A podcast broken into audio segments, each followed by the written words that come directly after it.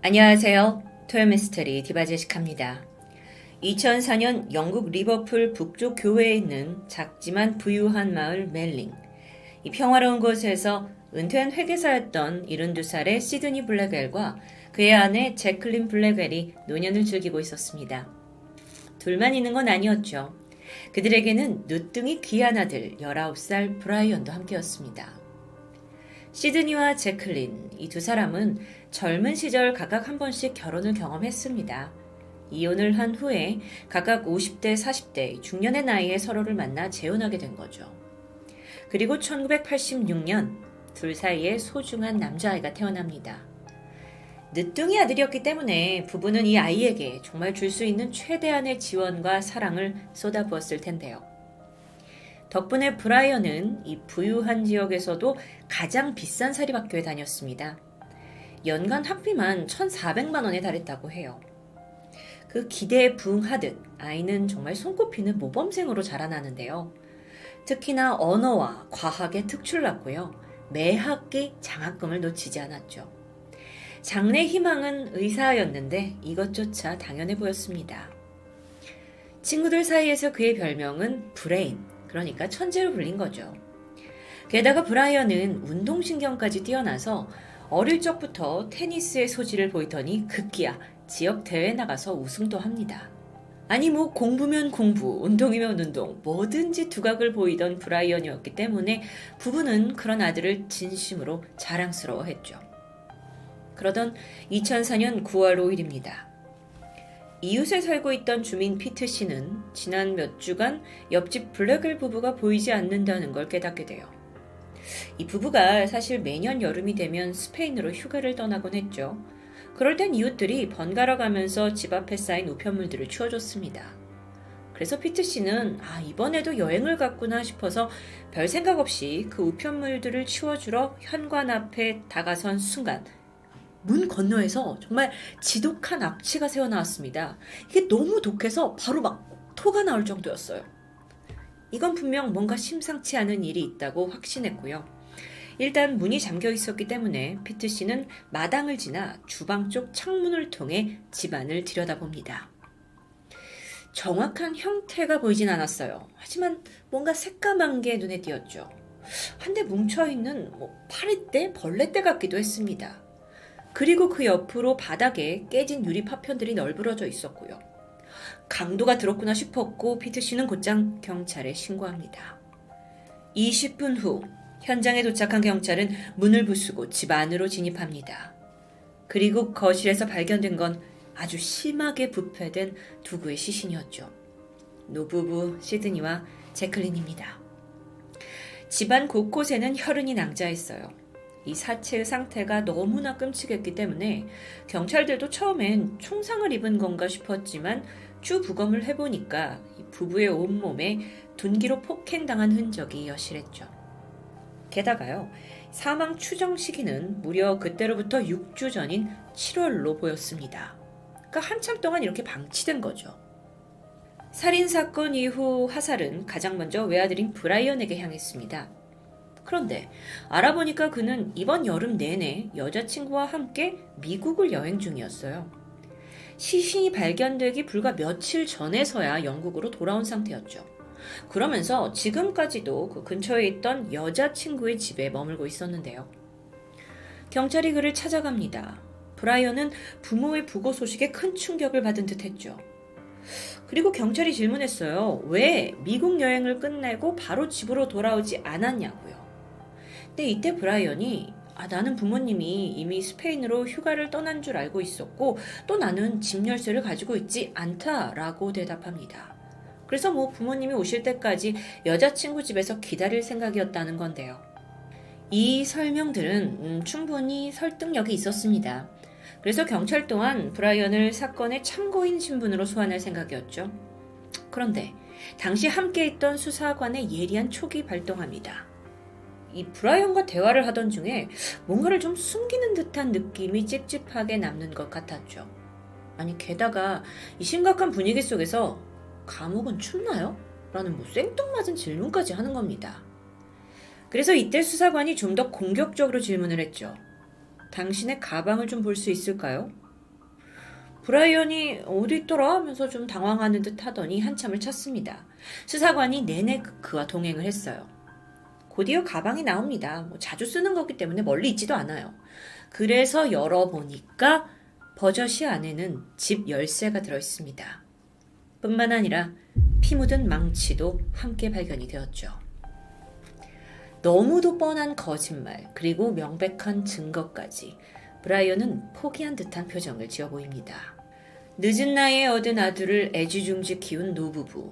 정말 반듯한 모범생으로 자란 아들. 과연 이들 사이에 어떤 일이 있었던 걸까요? 브라이언의 증언은 이랬습니다.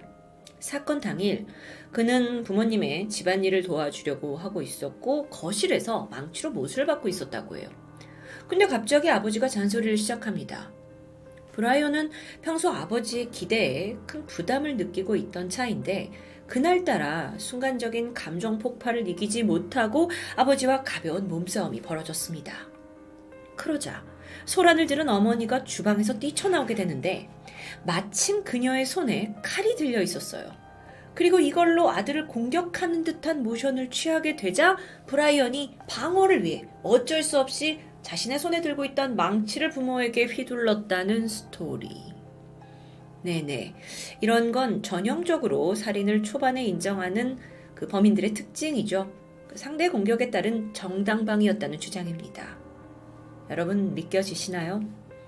자, 그럼 부검 결과는 어땠을까요? 아버지는 분명 앉은 자세에서 뒤통수를 가격당한 것으로 분석됩니다. 어라? 근데 아들은 선체로 아버지와 몸싸움을 벌였다고 했었는데 주장과는 아예 상반되죠. 맞지가 않습니다. 하지만 브라이언은 끝까지 거짓말로 일관했어요. 하지만 진실은 금방 밝혀졌죠. 그리고 이 사건에는 사실 아주 신기할 정도로 강력한 트리거가 되었던 새로운 인물도 있습니다. 그녀는 바로 올해 브라이언에게 새로 생긴 여자친구 아말 사바였죠. 아주 부잣집 딸이었다고 해요. 아버지는 성공한 의사에 정말 남부러울 것 없는 유복한 삶을 살고 있었죠. 브라이언이 여자친구의 호감을 사기 위해 무던히 노력했던 것으로 보입니다. 그런데 상대적으로 브라이언은 음, 나이가 많고 또 은퇴를 이미 하신 아버지에다가 골동품상을 했던 좀 초라한 어머니를 가지고 있었다고 생각이 드는 거예요. 그래서 브라이언은 이 아말 여자친구의 환심을 사기 위해서 자신을 과장하기 시작합니다. 그리고 그 거짓말은 점점 한계를 모르고 불어났죠. 브라이언이 나는 나이키에서 후원을 받고 있는 프로 테니스 선수라고 소개했습니다. 그러면서 현재 7억짜리 초아 아파트를 소유하고 있고 미래가 창창한 프로 선수라고 계속해서 표현해 나가요. 이걸 증명해야 합니다. 그래서 여자친구에게 고가의 선물도 서슴지 않았죠. 사실 브라이언의 거짓말에 힘을 실어주었던 것은 바로 돈이었습니다. 그는 아무렇지 않게 거금을 막 척척 사용했어요. 그렇다 보니까 여자친구도 어우, 정말 돈 많은 프로 선수인가 보다라는 걸 의심하지 않았던 거고요. 그럼 그 돈은 어디서 난 거냐? 알고 보니까 브라이언이 당당히 은행에 혼자 가서 내가 이번 여름에 프랑스 오픈 테니스 대회에 출전하는 선수다. 라고 거짓말을 치면서 이 대회에 참석하기 위해 어떤 거액의 도, 대출을 받아냈던 겁니다. 아, 이것도 대단하죠. 대단한 사기꾼이에요. 이후에 브라이언은요, 여자친구 아마를 자신의 매니저로 고용하기까지 해요. 자, 이게 뭐 일을 시켜먹겠다라는 의도가 아니라 그녀 앞으로 약 3만 9천 파운드, 그러니까 6천만 원 정도 되는 수표를 발행해 주는 거죠. 그러니까 뭐 합법적인 방법으로 돈을 주는 겁니다. 와, 이 남자의 허영이 여기서 그치지 않았는데요. 부모님이 자신의 대학 등록금으로 모아둔 적금을 해지하더니 그 돈으로 여친에게 럭셔리 자동차를 선물해요. 그 와중에 아버지 명의로 13장의 신용카드를 새롭게 발급받아서 펑펑 쓰고 있었죠. 미치고 팔짝 뜁니다. 아니, 영국의 어떤 은행 시스템이 이렇게 허술한 건지, 아니면 브라이언의 화술이 뛰어난 건지, 어쨌든 매번 은행과 부모를 속이면서 거액의 현금을 얻어내고 있었던 겁니다. 그러던 2004년 6월, 엄마 제클린이 이상함을 감지했어요. 그리고 마침내 아들의 이 비정상적인 소비 행태를 알아채고는 곧장 남편에게 이걸 알리게 되죠. 부부는 크게 분노했고 아들을 심하게 꾸짖었습니다. 당장 은행에 연락해서 아들이 발급받은 그 신용카드, 대출 다 정지시켜버리죠. 자, 그럼 이제 브라이언 입장에서는 돈을 한 푼도 쓸 수 없게 되었고요. 자신이 허영으로 쌓아온 이미지를 전혀 실현시킬 수 없는 절망적인 상황이 된 거겠죠. 어, 이러면 사랑하는 여자친구를 잃을 수도 있을 텐데요. 어쩌면 이때부터였을 겁니다. 부모를 향한 분노가 끓어오르기 시작한 거죠. 한 달 후인 7월 25일, 브라이언은 몰래 또다시 아버지의 신용카드를 이용해 뉴욕행 비즈니스 비행기 티켓 두 장을 삽니다. 여친과 여름 휴가를 보내기 위해서였어요. 그런데 마침 그날 저녁에 아버지가 이 사실을 알아차리게 되죠. 그러면서 크게 또 꾸짖습니다. 아들아, 정신 좀 차리라고. 이게 뭐 하는 짓이냐고. 그런데 이때 브라이언은 묵묵히 아버지의 말을 듣고 있었습니다. 그리고 잠시 후 조용히 일어나더니 천륜을 범해버렸죠. 망치로 아버지를 내리친 겁니다. 그리고 이 소리를 듣고 놀라서 달려오는 어머니까지도 똑같은 방법으로 살해했습니다. 이때 아버지에게 30차례 둥기를 휘둘렀고요. 어머니에게 20차례나 망치를 휘둘렀어요. 정말 너무, 너무 말이 안 되는데요. 한참이 지났고, 이제 부모에게서 아무런 기척이 느껴지지 않자, 브라이언은 시신을 그대로 방치한 채 집을 빠져나왔습니다. 그리고 곧장 여자친구의 집으로 향했죠.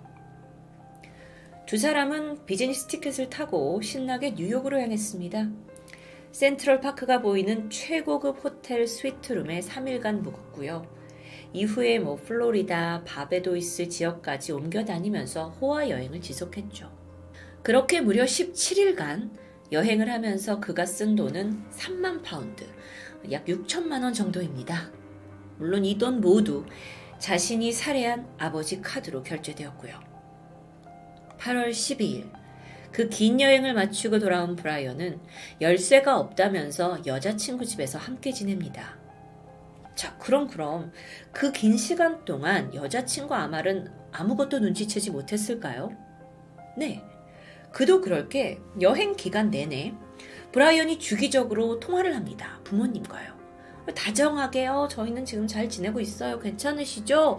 하면서 다정한 통화 연기를 계속 보여줬기 때문이에요. 너무도 소름 돋죠. 정말 브라이언은 부모를 살해하고도 전혀 양심의 가책 없이 6주라는 시간을 보냈습니다. 심지어 그 사이에 성적표를 받기 위해서 학교에 들르기도 했고요. 올 A 점수를 받아들고는 아주 기뻐했죠. 가을에 의과대학에 진학할 예정이라고 자랑하기도 했습니다.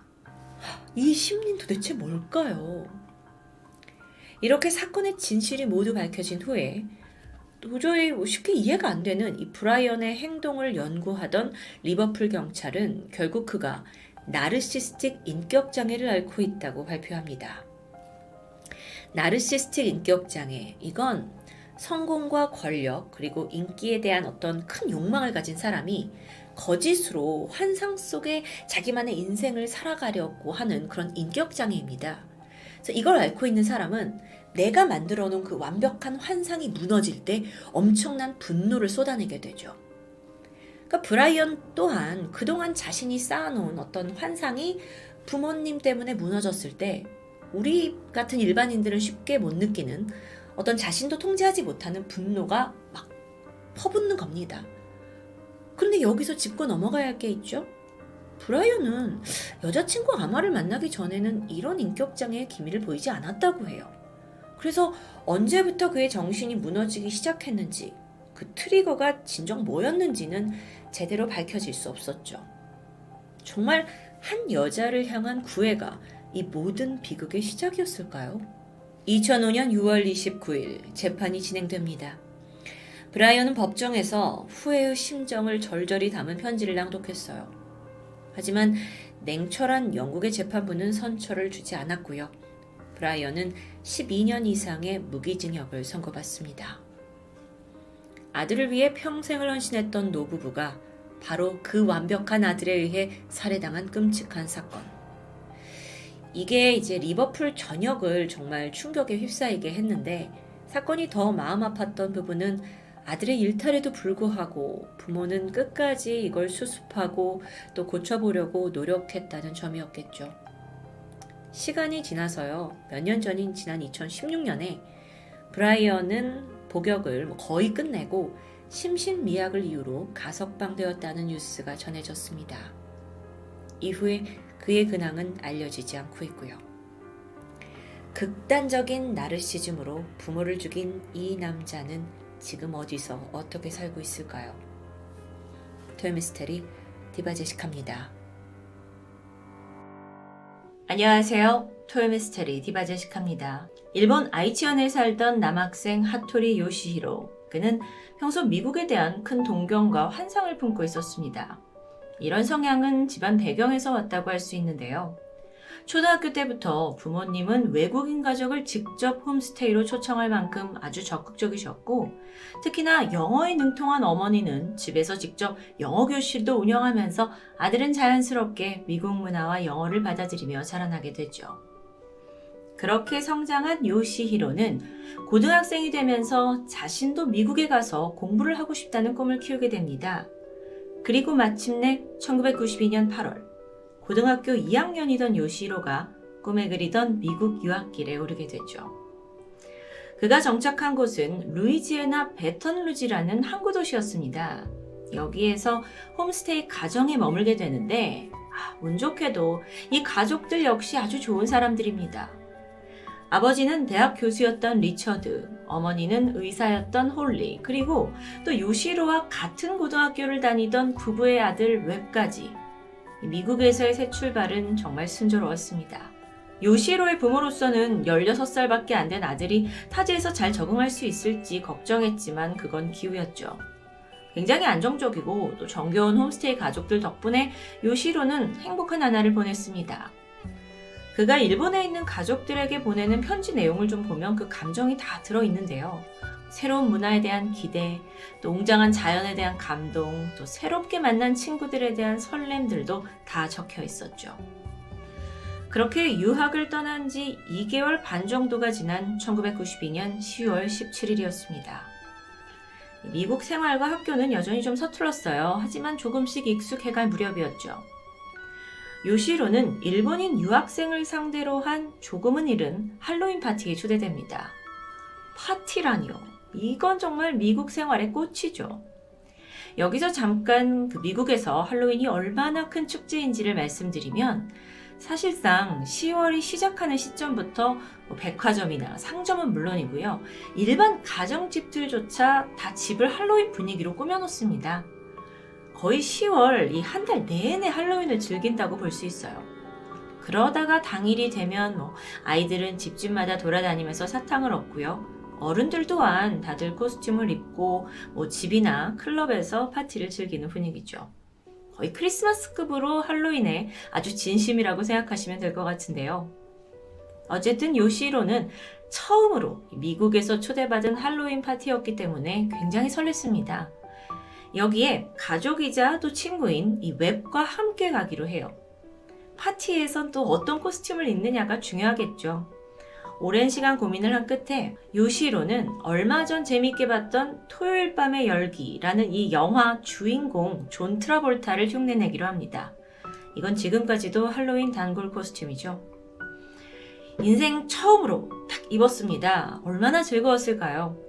요시로는 더 완벽한 비주얼을 만들어내기 위해서 평소 시력이 좋지 않지만 그날만큼은 안경을 벗기로 마음먹죠. 한편 웹은 며칠 전에 수영장에서 놀다가 목을 다쳤고 깁스를 한 상황입니다. 그래서 아예 머리와 손발에도 붕대를 다 감아버려요. 미라 코스튬으로 업그레이드 시켜버린 겁니다. 그렇게 분장을 마친 이 두 사람이 너무도 설레는 마음으로 파티가 열리는 친구 집으로 향하는데 그때 당시는 1999년이죠. 내비게이션 같은 게 없던 시절입니다. 파티가 열리는 친구 집에 어떻게 찾아가느냐? 지도였습니다. 웹의 아버지가 직접 지도를 그려줬고요. 두 사람은 어두운 밤 걸어서 그곳을 찾아가게 되죠. 그렇게 지도 한 장에 의지한 채 도착한 곳 보니까 이미 뭐 마당과 현관에 화려하게 할로윈 장식이 되어 있습니다. 분위기도 좋고 두 사람이 점점 들뜨게 되는데 어라? 초인종을 계속 눌렀는데 마중 나오는 이가 없습니다. 너무 일찍 도착했나? 아니요. 사실 그곳은 파티 장소가 아니었습니다. 집을 잘못 찾아온 거죠. 하지만 두 사람은 장식을 보고 파티 집이라고 확신을 했었는데요. 그래서 몇 번이고 초인종을 눌렀어요. 근데 아무도 반응을 하지 않죠? 결국 이 두 사람이 집 옆에 있는 차고로 향합니다. 분명 파티니까 뭐 안에 누군가 있을 거라고 생각했던 거죠. 하지만 차고 역시 굳게 닫혀 있습니다. 그리고 그제서야 어, 혹시 이 집이 아닌가 싶었는데요. 그래서 돌아가려던 순간 갑자기 차고 문이 천천히 열리기 시작했어요.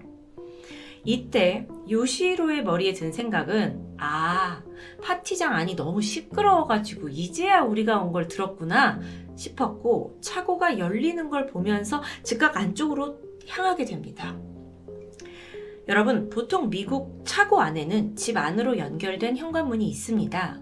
그래서 그리로 들어가나 싶었죠.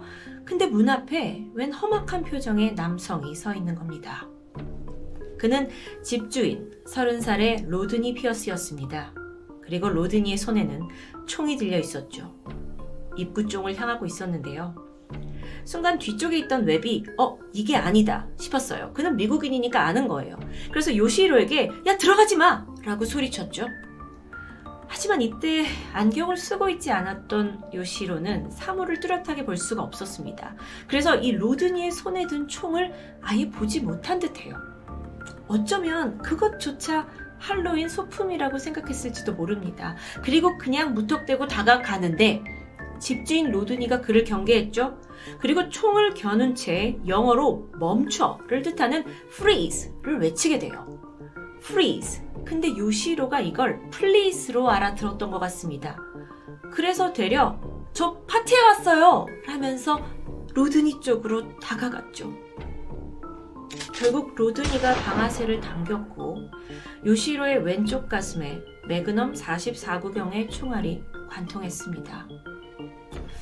이 44구경 매그넘 이 총이요 곰과 사슴 사냥에 쓰일 만큼 무게 있는 아주 동물도 한 방에 쓰러뜨릴 그런 위력의 총이라고 합니다.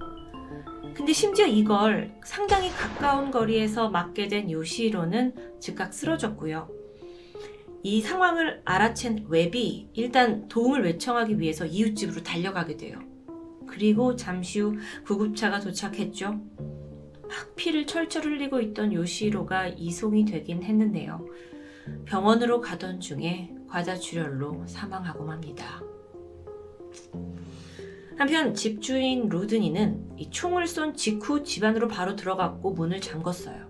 그리고 그때로부터 40분이 지나서 경찰이 도착할 때까지 단 한 번도 집 밖으로 나오지 않았고요.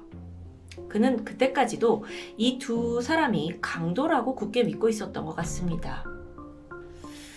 아, 미국에 유학 온 일본 고등학생이 문화 차이와 또 언어 장벽으로 인해서 할로윈에 목숨을 잃은 황당하고도 안타까운 사건입니다. 얼마 후에 이 사건이 일본에 보도가 되었죠. 그러면서 일본 열도는 충격에 휩싸입니다. 아니 어떻게 그럴 수 있냐라고 다들 핏대를 세웠는데 정작 미국에서는 이 사건을 사실 좀 다르게 해석하고 있었어요. 충분히 강도로 오인할 만한 그런 위협적인 상황이었다는 분위기였죠. 그러면서 일본이 너네 너무 과열한다 라고 비난하는데요. 어쨌든 요시로의 죽음에 대해 분명 가해자는 재판을 받아야 했습니다. 그래서 1992년 11월 루이지애나 베턴루지 카운티가 집주인 로드니를 산해 치사 혐의로 기소하게 됩니다. 근데 로드니 측은 또 뭐라고 하냐면 내가 총을 쏜 건 정당방위였다. 그래서 완전한 무죄를 주장해요. 결국 12명의 배심원이 참여하는 형사재판이 열리게 되고요. 이 재판에서의 쟁점은 로드니에게 과연 사리가 있었는지 아니면 정말 정당방위로 나 자신과 가족을 지키기 위해서였는지 그걸 가려내야 하겠죠. 사건이 있던 그날 로드니 피어스의 진술에 따르면 그는 아내와 세 명의 아이들과 함께 집에서 주말밤을 보내고 있었습니다. 근데 난데없이 초인종이 울려요. 나가보니까 웬 젊은 남성 둘이 집 앞을 서성이는 겁니다. 로드니가 수상함을 느꼈고 즉각 아내에게 총을 가져오라고 말해요. 이 과정에서 경찰에 신고는 하지 않았습니다. 한편 함께 있던 로드니의 아내 역시 낯설게 집 앞에 서 있는 이 침입자들이 굉장히 빠른 속도로 움직이는 듯 했고 또 막 차고로 가니까 엄청난 공포를 느낄 수밖에 없었는데요. 이 이야기는 남편의 증언에 힘을 실어주게 되죠. 여러분 아시다시피 미국은 범죄율이 아주 높은 곳입니다. 그래서 집 앞에 또 젊은 낯선 남자 둘이 있다는 건 분명 위협적인 상황이라는 건 공감할 수 있어요. 그런데 꼭 총을 쏴야만 했던 걸까요? 아직 굉장히 앳된 고등학생 아이 둘이었는데요. 재판에서는 로드니가 요시로를 쏜 그 순간 두 사람의 거리가 어느 정도였냐 이것도 쟁점의 하나였습니다. 로드니 변호사에 따르면 이 옷에 묻어있는 화약의 양을 토대로 거리를 측정하게 되는데 그게 약 90cm에서 150cm 정도로 굉장히 가까웠다고 주장해요. 가까운 만큼 위협적이었겠죠. 그래서 로드니가 총을 쏘기 직전까지는 방아쇠를 당기는 걸 나도 주저했다. 하지만 계속 다가오니까 어쩔 수 없이 쐈다라는 설명이었습니다. 이렇게 치열한 공방이 계속되었고요. 결국 1993년 5월 로드니 변호사가 최종 변론에서 뭐라고 하냐면 현관에 벨이 울리면 누구에게나 총을 들고 문을 열 수 있는 법적 권리가 있다. 그것이 미국의 법이다. 라는 말을 남기게 됩니다. 그리고 여기에 관중석에서는 박수가 터져나오게 되죠. 그리고 마침내 배심원의 만장일치로 로드니 피어스에 대한 무죄 판결이 내려집니다. 정당방위라는 게 인정된 거예요. 반면에 아주 황망하게 아들을 잃은 요시로의 부모님은 이걸 받아들일 수 없었습니다. 그래서 지푸라기라도 잡는 심정으로 미국의 유명한 변호사를 고용했고요. 로드니에게 민사소송을 다시 걸게 돼요. 이전에는 형사재판이었어요. 근데 거기는 무죄 판결로 처벌을 할 수 없었지만 손해에 따른 배상액을 청구하겠다는 목표였죠. 그래서 검사가 아닌 이번엔 유가족 변호사가 이 사건을 다시 검토하게 돼요. 그에 따르면 쟁점의 다른 부분이 발견되는데 이 사건 당시 로드니와 요시로의 거리가 모순이 존재했다는 걸 발견합니다. 변호사가 뭐라고 하냐면 실제 두 사람 간의 거리는 90에서 150이 아니라 피어스의 그 로드니 피어스의 팔 길이 그리고 이 총 길이까지 다 계산을 해 본다면 그보다 더 훨씬 멀었을 거라는 게 추정입니다. 그럼에도 불구하고 이 로드니 변호사 측에서 거리가 마치 좀 더 가까운 것처럼 좁혀서 말했다는 주장이죠. 그래서 그 전문가의 감정에 따르면 실제로 거리가 190에서 250cm 정도, 그러니까 대략 2m 정도의 먼 거리입니다. 로드니 쪽 주장보다 1m는 더 먼 거리죠. 근데 그런 여유에도 불구하고 로드니가 총을 쐈다? 이건 어떤 살의가 있었던 게 아니냐로 판단이 되는 겁니다. 그러면요, 로드니는 왜 처음 본 소년에게 주저없이 총을 쏜 걸까요? 여기에 대해서 또 새로운 증언이 등장합니다. 사실 이 로드니의 가정사를 좀 보면 그의 아내 보니와 그는 재혼한 사이였어요. 각자가 아이가 한 명씩 있었고 또 두 사람 사이에서 낳은 아이가 한 명 있었던 거죠. 그래서 총세 명인데요. 사건이 발생한 그날은 아내의 전 남편이 아이들과 만나러 오는 날이었어요. 근데 문제는 이 아내와 전 남편이 사이가 좋지 않아요. 그러니까 전 남편이 오면 막 아내와 싸우고 그러다 보니 덩달아 현 남편인 로드니 역시 전 남편이 집에 오는 걸 끔찍하게 싫어했죠. 이웃들 증언을 들어보니까 이 세 사람이 막 서로 욕을 하면서 싸우는 그런 모습을 보인 적도 있다는데요. 사건 당일에 요시로가 띵동 초인종을 눌렀죠? 근데 그 시각이 하필 아내의 전 남편이 방문하기로 한 시각과 거의 같았습니다. 그래서 로드니는 이미 예민해져 있는 상태였는데 집 앞에 웬 남성들이 있어?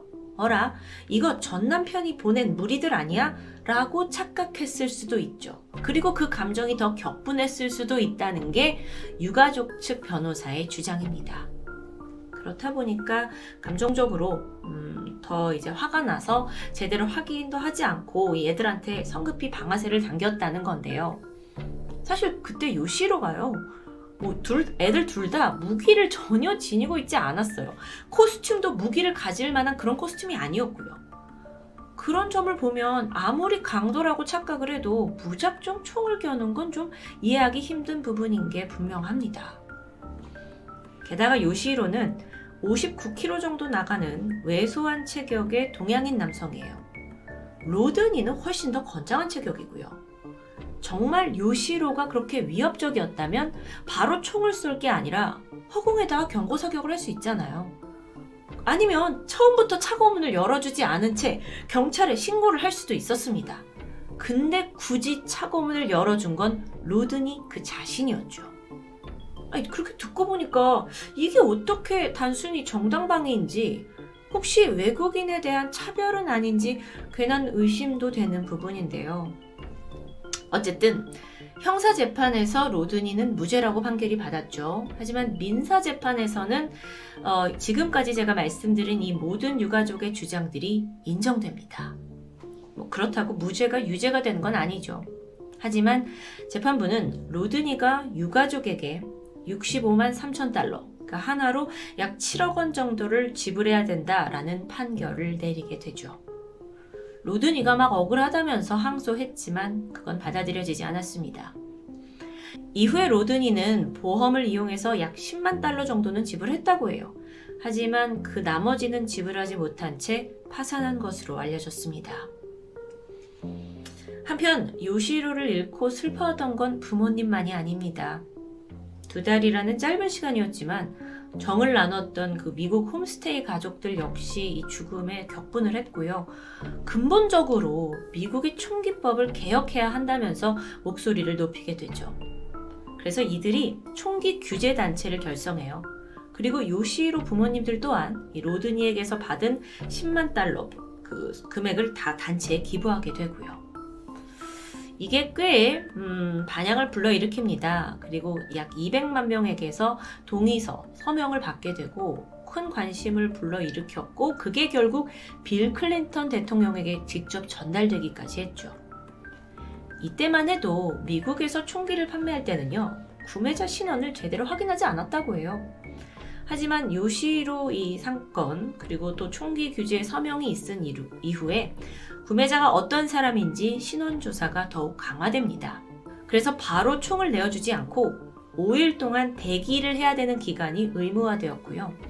또 혹시 구매자한테 전과가 있거나 마약 중독자, 또 미성년자일 경우에는 판매를 엄격하게 금지하는 일명 브래디 권총관리법이 최종적으로 통과되었죠. 듣다 보니까 그게 그제서야 통과가 됐다는 게 좀 황당한데요. 전과가 있거나 마약 중독자, 미성년자한테는 특히나 총기에 대해서 조심해야 되는 부분이니까요. 아메리칸 드림을 꿈꾸면서 미국 땅을 밟은 일본인 소년. 그저 할로윈 파티에 들떠있던 소년에게 섣불리 겨누어진 총구. 이 안타까운 죽음은 총기 소지를 허용하는 미국 사회에 큰 경종을 울렸습니다. 하지만 세상이 바뀌기 위해선 늘 이런 희생이 뒤따라야 한다는 사실이 그저 안타깝기만 한데요. 지금까지 할로윈에 벌어진 비극, 토요미스테리 디바제시카였습니다. 안녕하세요. 토요미스테리 디바제시카입니다. 2012년 5월 11일 새벽 4시 영국 남부의 시골 마을 더비에 있는 한 가정집에서 연기가 피어올랐습니다. 곧이어 불이 활활 타오르게 되죠. 이 집 앞에는 한 남성이 발을 동동 구르면서 울부짖고 있었는데요. 이웃들이 연기에 몰려들게 되자 가족이 안에 있다면서 다급히 도움을 요청합니다. 곧 소방차가 도착을 했고 대원들이 현장에 진입해요. 하지만 이 집이 이미 완전히 검게 타버린 상태였죠. 화재는 1층에서 시작된 것으로 보였는데 이 뜨거운 연기가 2층으로 치솟게 되면서 아이들이 자고 있던 2층이 엄청나게 뜨겁게 달궈진 겁니다. 소방대원들이 서둘러 2층으로 향했지만 안타깝게도 여기에선 총 6구의 아이들 시신이 발견됐습니다. 이 집 남매가 모두 사망한 거예요. 그 피해자는 13살 드웨인, 10살 제이드, 9살 존, 7살 잭, 6살 제스, 5살 제이든까지 다 너무 어린 아이들입니다. 그나마 장남이었던 드웨인이 딱 가보니까 마지막까지 숨이 붙어 있어서 병원으로 바로 호송이 되었는데요.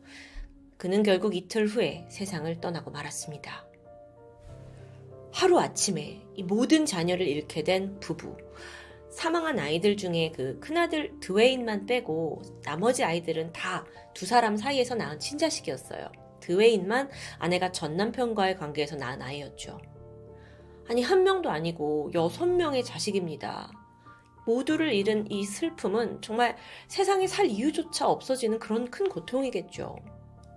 이 비극적인 사연은 영국 전역에 금세 퍼져나가게 되는데요. 사고가 나고 5일이 지난 16일, 필포트 부부는 공식적으로 석상에 나섰습니다.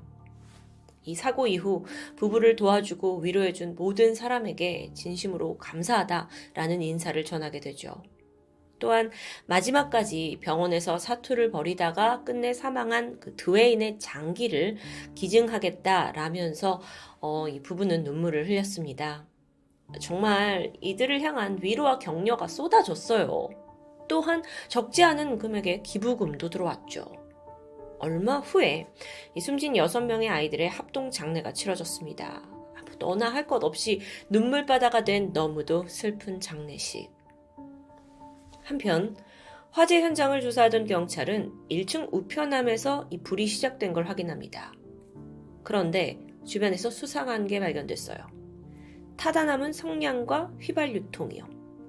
조사를 해보니까 누군가 우편함에 고의로 휘발유를 뿌리고 성냥으로 불을 붙인 게 확실해 보였습니다. 방화 사건이죠. 경찰은 즉시 이걸 강력 사건으로 전환해서 아주 강도 높은 수사를 진행하게 돼요. 그리고 이때 경찰이 가장 의심했던 사람은 바로 이 집에서 유일하게 살아남은 생존자 필포트 부부였습니다. 물론 부부는 노발대발하면서 내가 지금 자식을 다 잃었는데 이게 우리한테 할 소리냐 라면서 분노했고 기자회견을 열어서 눈물로 억울함을 호소했죠. 하지만 그럼에도 불구하고 여전히 부부에겐 좀 수상한 부분이 많았습니다. 경찰은 특히 남편이자 아버지인 믹 필포트를 강하게 의심했어요. 왜 그랬냐고요? 이게 방화 사건이잖아요. 그런데 그럼에도 불구하고 아버지는 단 한 번도 범인을 잡아달라라는 말을 하지 않았던 겁니다. 게다가 이 부부가 쓰고 있던 침실이 1층에 있었거든요. 근데 1층에서 불이 나니까 밖으로 탈출하는 그 경로가 있을 거잖아요. 거기에 소방장치가 두 개나 있었어요. 근데 사건 당시에 이걸 전혀 사용하지 않았던 거죠. 음, 이상합니다. 또한 화재 당일에 막 이웃들이 몰려들었잖아요. 그때 사실 아이들을 챙기기보다는 우리 아내를 봤냐라고 물은 점도 좀 수상했고요. 결정적으로 그는 생명이 위태로운 아들 드웨인, 그가 입원한 병실에 단 한 번도 찾아가지 않았습니다. 하, 이게 이럴 수 있나요? 이상한 점은 계속됩니다. 인터뷰 당일에도 기자들 앞에서는 대성통곡을 하다가 뒷문으로 빠져나갔거든요. 후에 바로 웃으면서 막 농담을 하는 게 포착돼요. 특히나 경찰의 촉을 발동시킨 부분이 있었는데 사건이 일어난 5월 11일 그날은 믹필포트가 법원에 출두해야 하는 날이었습니다. 이 남자가 사실 또 다른 문제로 법정 다툼 중이었던 거예요. 그래서 경찰이 혹시나 싶어서 강하게 추궁을 했는데 그때부터 다둥이 아빠 믹필폴트의 어마어마한 과거가 드러나게 됩니다. 1956년생인 닉 필포트. 그는 19살 때부터 문제를 일으키기 시작했어요.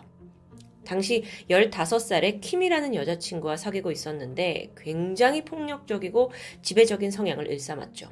나이가 그렇게 어렸는데도 말이에요. 그게 한 예로 이 여자친구 킴의 치마가 너무 짧은 거 아니냐라면서 석궁을 가지고 그녀의 사타구니를 쏘기도 했고요. 망치로 쓸개골을 금가게 만들었습니다. 에? 너무 도가 지나쳐요. 근데 당시에 킴은 너무 어리고 순진하잖아요. 그러니까 이런 도 넘은 폭력을 당하면서도 아무에게 도움을 요청을 하지 못했는데요. 그렇게 무려 2년이 지나고 나서 참다 못한 킴이 드디어 이별을 선언하게 됩니다. 가만히 있을 필포트가 아니었어요. 분노를 했고 칼을 들고 킴의 집 앞에 찾아가요. 그래서 킴의 아버지가 외출할 때까지 기다렸다가 내부에 침입하게 되는데 거기서 자고 있던 킴에게 무려 27번이나 칼로 찌르게 되죠. 그리고 이게 끝이 아니에요. 딸의 비명을 듣고 방으로 온 킴의 엄마를 눈이 마주쳤어요. 역시나 칼을 휘둘렀습니다. 이웃이 이런 비명을 듣고 경찰에 신고를 했고 현장에 도착했을 때 필포트가 계단에 앉아 있었다고 해요. 그리고 피 묻은 칼을 들고 웃고 있었죠. 그러면서 하는 말이 소용없어요. 이미 다 죽었을걸요? 내가 끝내주게 자급했거든. 와, 이런 말을 했다는데, 불행 중 다행으로 킴과 어머니가 기적적으로 목숨을 건지게 됩니다. 그리고 그 덕에 필포트는 이게 살인 사건이 아니라 살인 미수 혐의로 징역 7년 반을 선고받게 돼요. 하지만 이것조차 모범수라는 이유로 감형을 받았고요. 겨우 3년 2개월 만에 다시 세상에 나오게 되죠. 이후에 필포트는 파밀라라는 여성을 만나서 가정을 꾸리고 3명의 아이를 낳게 됩니다. 하지만 집벌은 뭐 개 못 준다고 폭력은 여전했어요. 그 과정에서 이 아내에게 자기가 옛날에 만났던 그 여자친구한테 내가 어떻게 했는 줄 알아? 하면서 그 범죄를 마치 영웅담처럼 막 늘어놓는 거예요. 그러니까 아내는 막 폭력을 당하더라도 나도 그렇게 될까봐 반항조차 할 수 없었던 거죠. 그러던 1995년입니다. 필포트가 37살이 되었거든요. 근데 이때 14살의 헤더라는 미성년자와 부적절한 관계를 맺게 돼요. 심지어 헤더는 아예 가출을 해버렸고 필포트와 같은 집에서 함께 살게 되죠.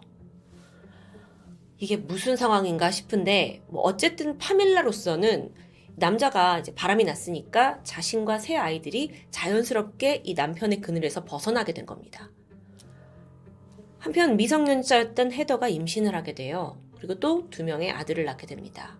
근데 이때 필포트가 좀 어, 사람이 좀 변하는데 나는 딸을 원했다. 라는 이유로 헤더에게 폭력을 일삼기 시작했죠. 계속되는 겁니다. 2000년의 어느 날 필포트는 언제나처럼 헤더를 뒷마당에 감금했어요. 하지만 그녀가 간신히 탈출에 성공했고요. 곧장 경찰서에 가서 도움을 요청하게 되죠. 이후 헤더와 필포트는 그 아이들이 있잖아요. 그래서 양육권 문제로 법정 싸움을 하게 되는데 법정은 당연히 헤더의 손을 들어줬고요. 자식들은 엄마와 살게 됩니다. 뭐 아버지가 폭행을 일삼는 저런 꼬라지인데 당연한 결과겠죠. 그런데 놀랍게도 불과 몇 달 후에 믹 필포트가 또 새로운 여성을 찾았습니다. 당시 19살의 머레이드 더피, 현재 그의 부인이죠. 음, 머레이드에게 이미 한 명의 아들이 있었고요.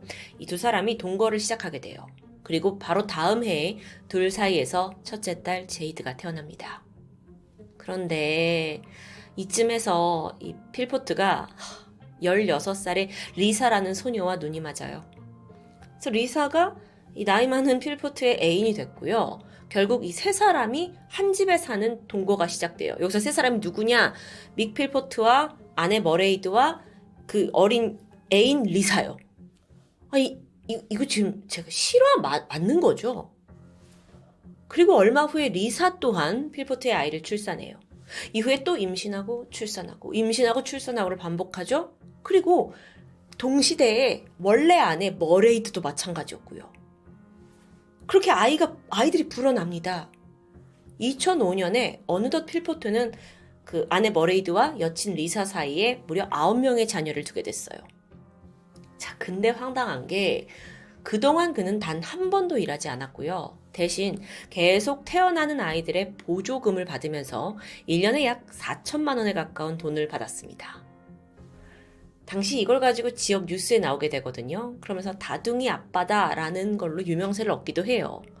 근데 사람들이 이제 애가 많은 거에 놀라는 게 아니라 정말 이렇게 요지경 같은 동거를 하고 있다. 그리고 또 보조금으로 먹고 산다. 라는 거에 놀랬고 맹렬히 비난하게 되죠.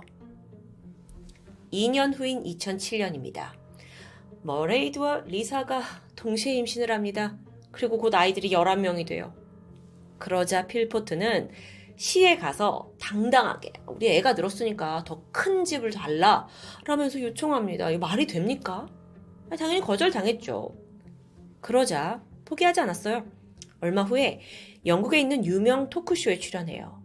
동정표를 받고자 했죠. 뭔가 다둥이 아빠 이미지로요. 어, 진짜 이거 여러모로 멘탈이 대단한데요.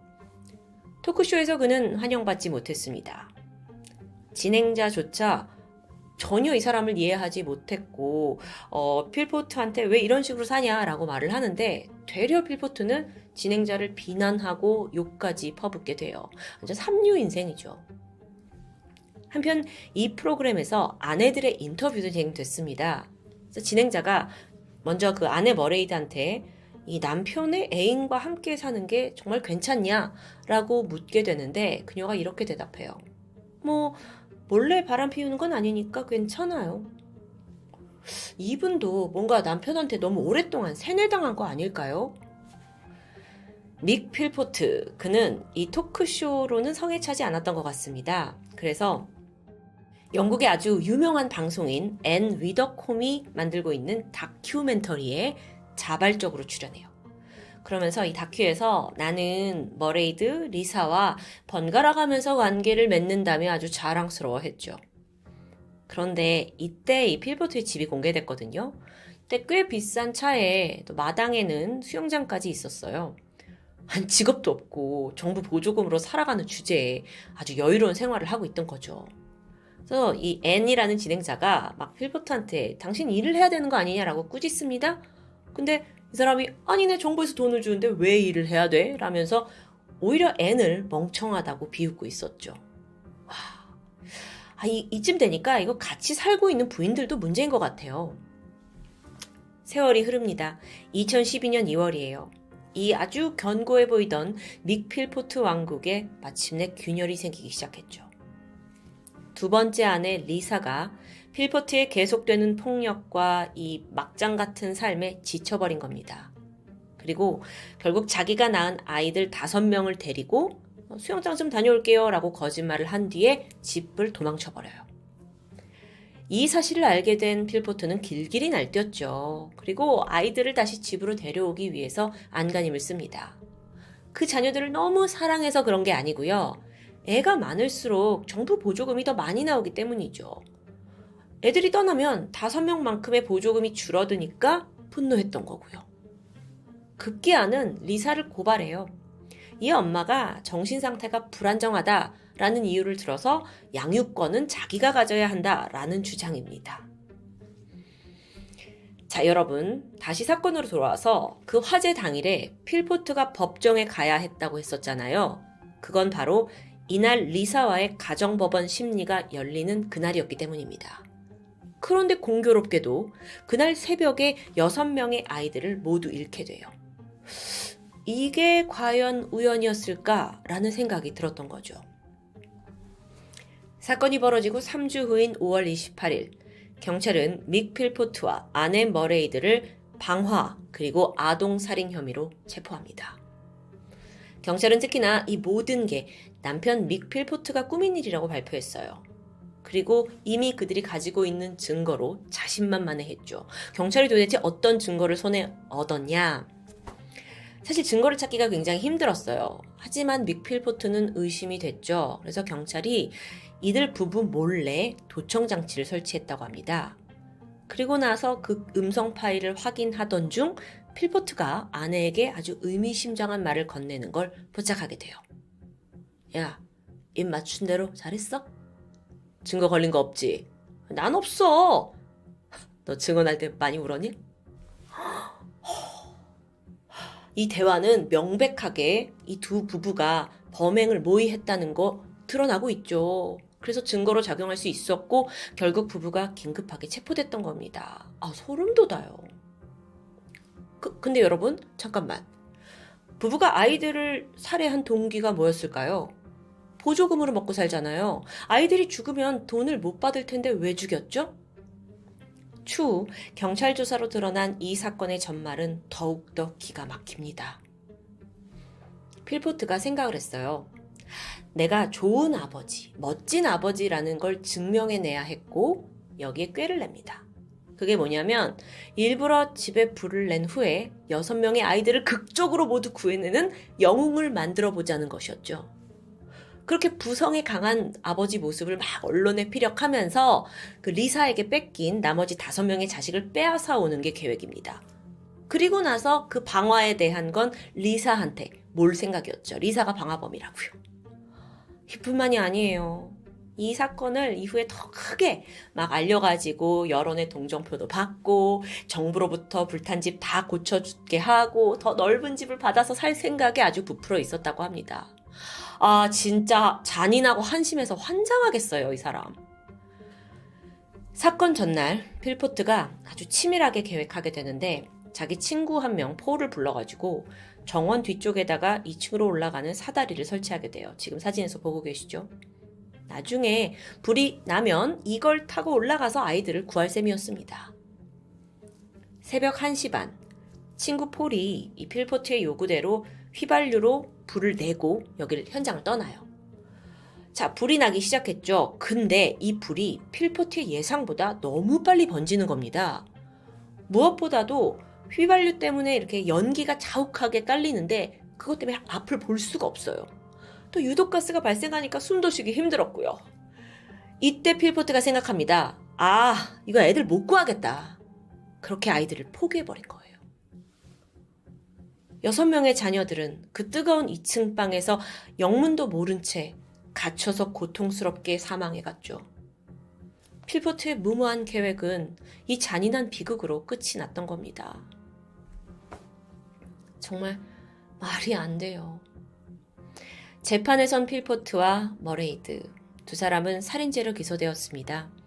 하지만 어이없게도 원래는 이들이 이제 아이를 죽일 계획이 아니라 영웅놀이만 하려고 했던 거잖아요. 그게 과실치사로 인정이 됐고 최종적으로는 감형을 해준다라는 판결을 받게 돼요. 감형이요? 아니 애들 목숨 가지고 장난치던 이, 이 아버지의 의도 자체가 나쁜 거 아닌가요? 좀 이해가 안 되죠. 하지만 좀 더 들어보세요. 2013년 4월 필포트는 결국 종신형을 선고받게 됩니다. 감형을 받아서 사형은 피할 수 있었던 거죠. 하지만 그것도 15년을 채운 후에는 언제든 가석방이 가능한 상태였다고 해요. 머레이드 그리고 친구 폴은 이 사건에 함께 가담을 했던 죄로 징역 17년형을 선고받게 되고요. 음, 하지만 머레이드 같은 경우에는 사실 그동안 필포트에게 세뇌를 당했다라는 이유가 이제 드러나게 되면서 2020년에 조기 석방됩니다. 수감자들로부터 들리는 이야기를 보면 이 필포트가 감옥 안에서도 기타를 배우고 아주 어, 수감 생활에 잘 적응하고 있다고 하죠. 아, 이 사건, 그 여섯 명의 아이가 부모의 도구로 이용된 유례 없는 케이스였습니다. 그 고통에 비해 두 패륜범의 형량이 좀 너무 가벼운 게 아닌가라는 생각이 드는데요. 개인적으로 이번 사건은 정말 너무 열받고 힘들었어요. 이 필포트의 무지막지한 행동, 애초에 필포트 같은 흉악범이 세상에 쉽게 풀려난 그 법의 허술함에도 화가 났고요. 화재 사건의 판결까지 한편 화재가 났을 당시에 그 이웃들이 달려왔잖아요. 너무 이제 이들도 당황하고 그래서 오히려 필포트 부모보다도 더 적극적으로 아이들을 구하려고 몸을 던졌다고 전해집니다. 근데 결국 너무 뜨거워서 들어갈 수 없었죠. 이게 실패로 돌아가니까 이웃들이 죄책감을 느껴서 현장에서 무릎을 꿇고 눈물을 흘렸다고 전해지는데요. 이웃도 이 정도인데 아버지라는 인간은 참 여러 가지로 극혐입니다. 필포트 같은 한심한 사람이 부모가 되면 어떤 일을 초래하는지 너무도 잘 알 수 있었던 가슴 아픈 사건. 지금까지 토요미스테리 디바제시카였습니다. 안녕하세요. 토요미스테리 디바제시카입니다. 2014년 6월 18일 아직 모두가 잠든 새벽 5시 15분에 미국 조지아주 한 가정집에서는 아기 울음소리가 울려 퍼졌습니다. 생후 22개월 된 남자아이 쿠퍼 해리스였죠. 잠시 후에 아빠 저스틴이 잠에서 깨어나서 아이의 방으로 가서는 이 울고 있는 아이를 들고 다시 부부의 방으로 데려옵니다.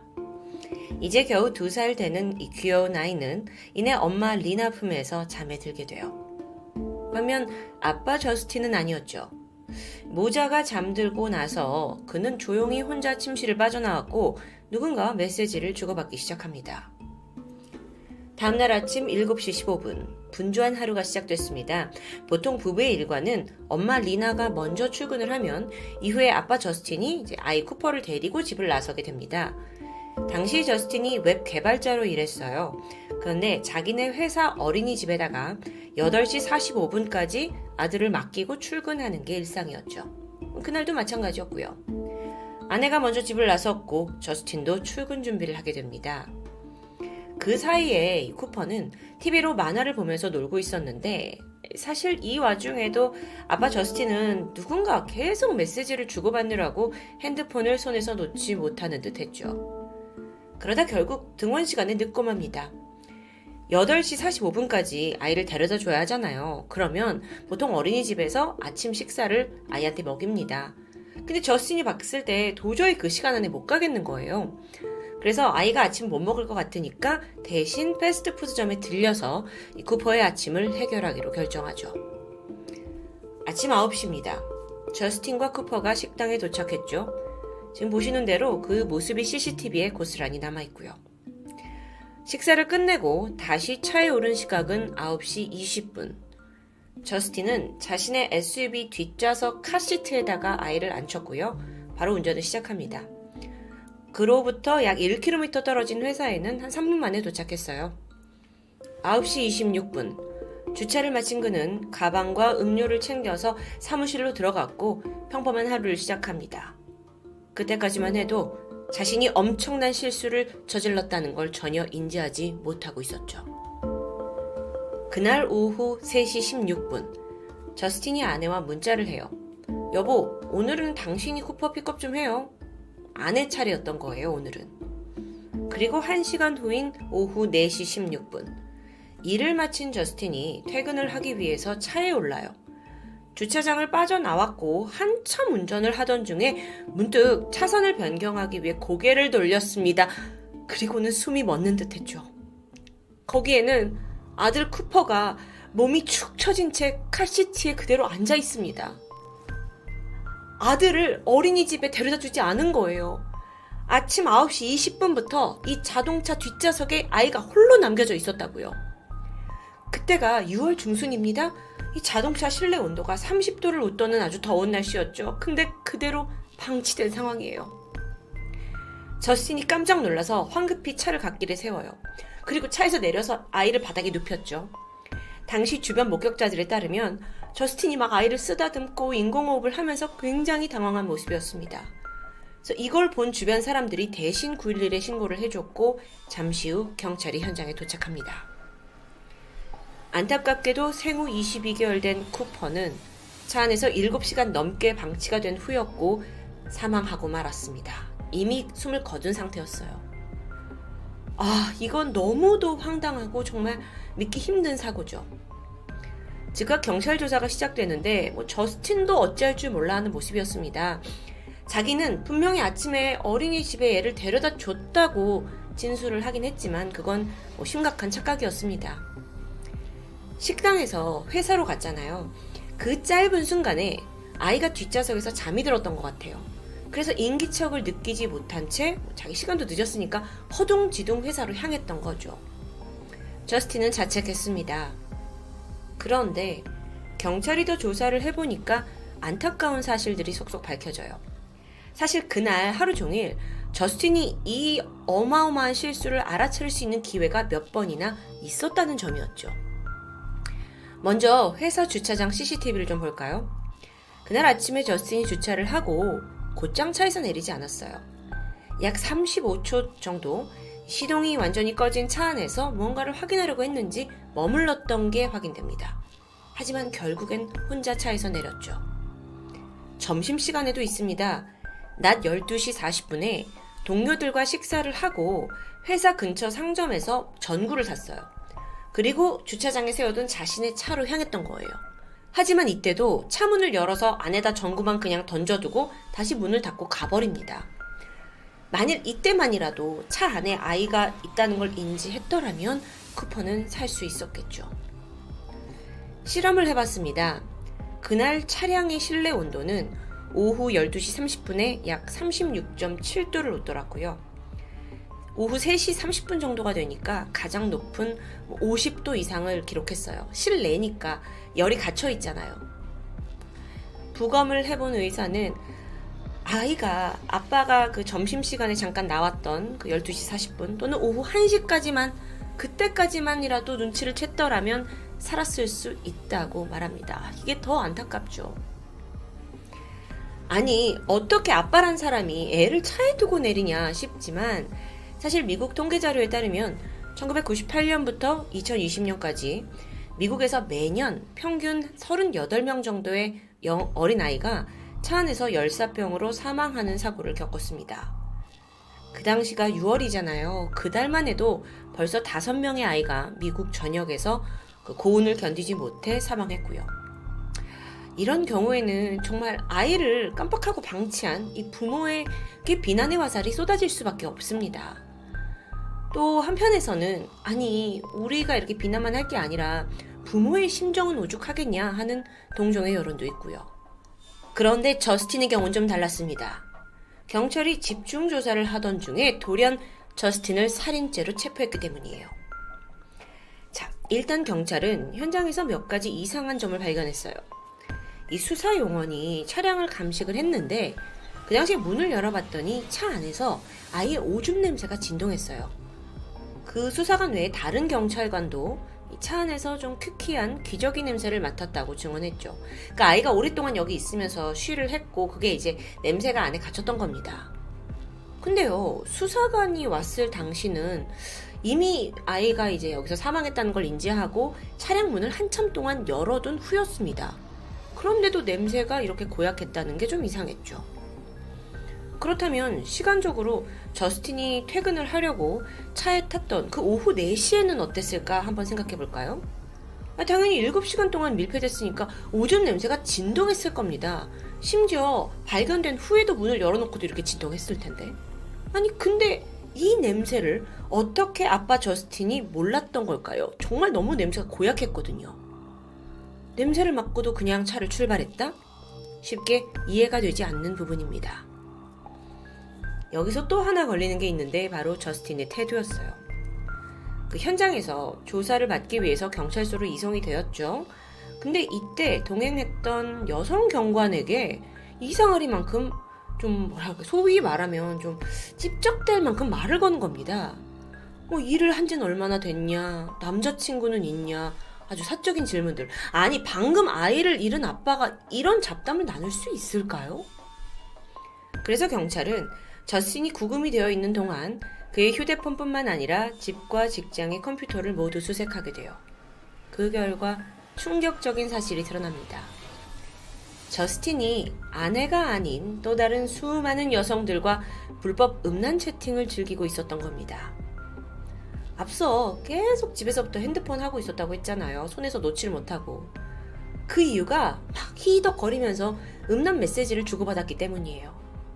심지어 그 수많은 여저, 여성들 중에는 17살 미성년자도 있었고요.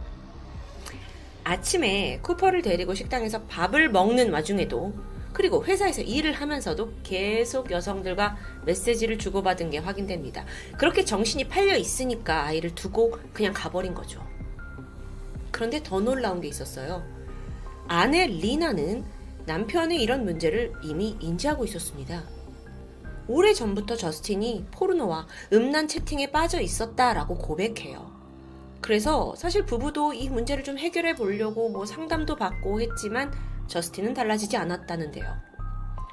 그는 여성들과의 여러 차례 아주 부적절한 대화를 했어요. 그 어떤 내용인가 좀 보면 나는 뭐 성생활에 중독되어 있다. 나는 결혼이 행복하지 않다. 나는 이혼하고 싶다. 여성들과 실질적인 만남을 가진 적도 있습니다. 그래서 경찰이 조금 더 조사를 해봤죠. 그랬더니 약 2개월 전에 한 사이트에서 저스틴이 검색어로 남긴 게 확인됐는데 그게 바로 아이 없는 삶. 아. 자, 결국 검사 측은 여기까지 알아내고 저스틴이 어떤 병적인 성에 대한 집착으로 인해서 아이가 없는 삶을 원했고 그래서 아이가 차 안에서 죽도록 방치했다고 판단합니다. 그렇다면 살인에 아동학대, 미성년자 성범죄까지 더해져서 기소될 수 있었죠. 근데 이 재판이 그렇게 쉽게 흘러가지만은 않아요. 일단 사건의 쟁점이 저스틴이 고의로 쿠퍼를 차 안에 방치했느냐, 아니면 어디까지나 이건 실수에 불과한 거냐, 이걸 명확히 밝혀야 하잖아요. 저스틴의 변호사 측은 고의성이 절대 없었다고 반박해요. 그 증거로 뭐 아내를 비롯해서 가족, 친구, 어린이집 선생님들까지 증언을 다 모아가지고 그동안 저스틴이 얼마나 아이를 사랑하고 자상한 아빠였는지를 강력히 주장합니다. 물론 그 이제 경찰들이 발견한 미성년자와의 또는 다른 여자들과의 그 성적 행동들이나 음란 메시지 이건 분명 잘못된 건 맞다. 근데 이게 쿠퍼 사망과는 아무 관련이 없다는 주장이었죠. 그러면서 오히려 저스틴이 이 여자들하고 채팅을 하면서 어, 내 아들 봐봐. 너무 귀엽지? 하고 막 칭찬하고 자랑하면서 아예 사진을 보냈다라는 걸 증거로 내세우는데 이, 게 맞는 논리인지는 제가 좀 헷갈리는 것 같은데 어쨌든 변호사 측은 저스틴이 단지 치명적인 실수를 한 것 뿐이지 자식을 살해할 이유, 증거도 없다라는 입장입니다. 자, 이걸 반대하는 검사 측도 물러나지 않았어요. 저스틴이 조사를 받을 때요, 경찰서에서 아내 리나와 짧게 대화를 나눈 적이 있습니다. 이 두 사람이 막 아이를 잃고 굉장히 지금 고통스러운 상황이잖아요. 근데 그때 뭐라고 했냐면, 우리 아들 쿠퍼가 천국으로 가서 그나마 위안이 돼. 내가 아이를 다시 살릴 수 있더라도 이미 천국에 있기 때문에 데려올 것 같진 않아. 뭔 소리예요, 이게? 이게 아이를 잃은 부모가 할 말일까요? 글쎄요. 좀 애매모호하죠. 또 사실 사건 현장에서 어, 그는 굉장히 울부짖고 당황하는 듯 했지만 사실 그때 이후로의 저스틴은 내내 침착하고 태연했던 그 모습도 지적이 됩니다. 뭐라? 그러고 보니까 사건 당일 행방이 또 이상하네요. 원래 쿠퍼가 어린이집에 늦을 경우에는 보통 저스틴이 전화를 한다고 해요. 그래서 아유 우리 애가 좀 늦을 것 같은데요. 그 쿠퍼에게 줄 아침밥 좀 따로 챙겨주실래요? 라고 부탁을 하곤 했습니다. 과거엔 그랬어요. 근데 왜 하필 그날은 굳이 식당으로 갔을까요? 아니 그에 앞서서요. 아니 정말 아빠라는 사람이 뒷좌석에 아들이 혼자 있다는 걸 까맣게 몰랐냐는 거예요. 그거 자체가 문제인 거죠. 분명 그 전에 20분 동안이나 같이 밥을 먹었고 불과 몇 분 거리를 이동하는 사이에 아들의 존재를 갑자기 까먹는다? 게다가 사무실에서도 이미 아내하고 어머 장, 당신이 애 픽업해요 뭐 이런 이야기를 나눴잖아요. 그때는 이상함을 몰랐던 걸까요? 이쯤 되니까 저스틴의 변호사 측에서 기억 연구 전문가인 진 브로 박사를 증인으로 내세웁니다. 자, 이 박사에 따르면 기억의 종류에는 과거 경험을 이제 떠올리는 과거 기억과 미래에 대한 할 일을 떠올리는 미래 기억이 있다고 설명해요. 예를 들어서 아침에 이제 화장실에 갔는데 휴지가 없어요. 그럼 아, 나 저녁에 집에 올 때 휴지 좀 사와야겠구나. 이렇게 기억해내는 것이 미래 기억입니다. 근데 때로는 이 기억에 문제가 생기면 라면을 끓이려고 물을 올려놓고도 까먹죠. 그래서 냄비를 태우는 일이 뭐 우리 일상에서 종종 발생합니다. 진 불어 박사는 인간에게 있는 어떤 피로감이나 스트레스 때문에 이 미래 기억에 문제를 일으킬 수 있고 이거는 40초 미만의 아주 잠깐 동안이지만 기억 상실을 일으킬 수도 있다고 주장했어요. 당시 저스틴은 회사에서 업무 스트레스가 상당한 건 사실이었습니다. 특히 그날은 새벽 5시부터 깨어 있었잖아요. 메시지 보내느라고. 그래서 뭐 신체적인 피로도 더했겠죠.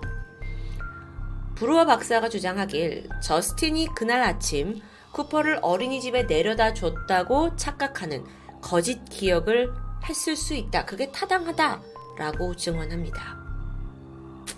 그래요. 그렇게 보면 뭐 말이 되기도 하죠. 우리도 깜빡깜빡하고 사니까요. 이 사건은요, 정말 치열한 법적 공방이 계속됐습니다. 그러다 보니 미국 내에서 모두의 이목이 재판 결과에 집중됐고요. 배심원들조차 하, 결론을 너무 내기 힘들다. 아니, 인간이 그렇게 착각을 한다는 건 이해는 하지만 또 살해 의도가 있었을 수도 있으니까요. 그렇게 고심하던 끝에 결국 결론이 나옵니다. 저스틴이 아이를 죽일 만한 완전한 증거는 확인하지 못했다. 하지만 변태 성욕자 성범죄자로서 부도덕하고 혐오스러운 그 성적 행위를 감안하면 그가 자식을 차 안에서 죽도록 방치했을 거라고 믿을만 하다. 맞아요. 유죄가 인정된 겁니다. 재판부는 특히나 사건 당일에 아이가 식당에서 이제 차에 내릴 때까지만 해도 분명히 깨어 있었거든요. 그 점을 지적했어요. 밥 먹고 나서 회사까지가 불과 3분 거리였는데 그 사이에 아이가 정말 깊게 잠들었을 가능성이 낮다고 판단했던 거죠. 또 그가 시동을 끈 뒤에도 30초 정도 차 안에 머물렀잖아요. 아니 그러면 사실 이렇게만 뒤돌아보면 뒤에 카시트가 있고 아이가 있는데 어떻게 그걸 모를 수 있냐라는 판단이었습니다. 또 그 제가 앞서 언급했던 퇴근하려고 차에 탔죠? 근데 그때 분명 오줌 냄새가 진동했어요. 그걸 맡고도 감지하지 못했다는 건 쉽게 이해되지 않는 부분이었죠.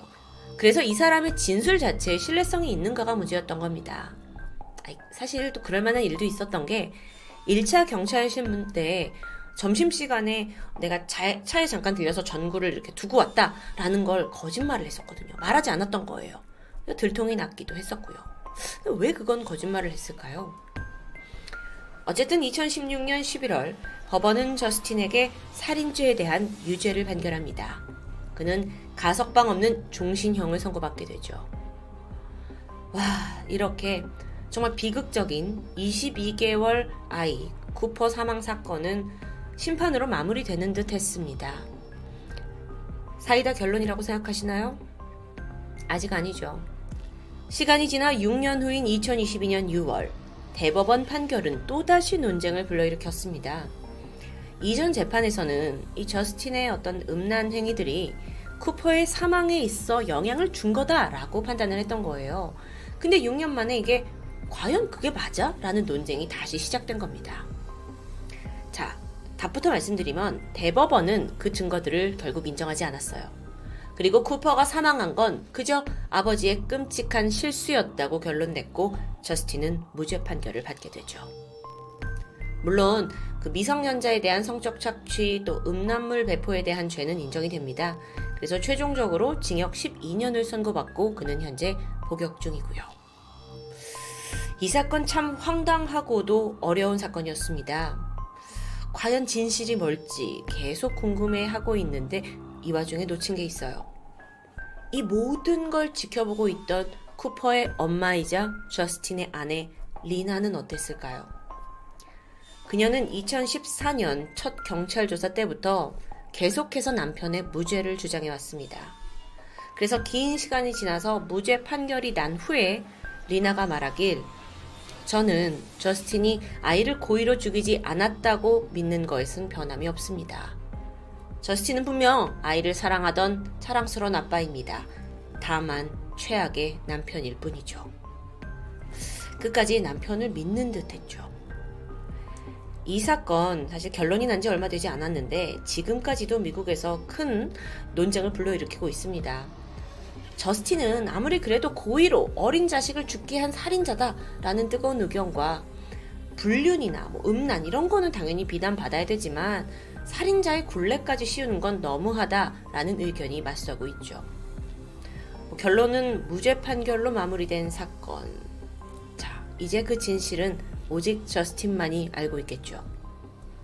과연 아버지가 흘린 눈물은 진실이었을까요? 아니면 얄팍한 속임수였을까요? 지금까지 토요미스테리 디바제시카였습니다.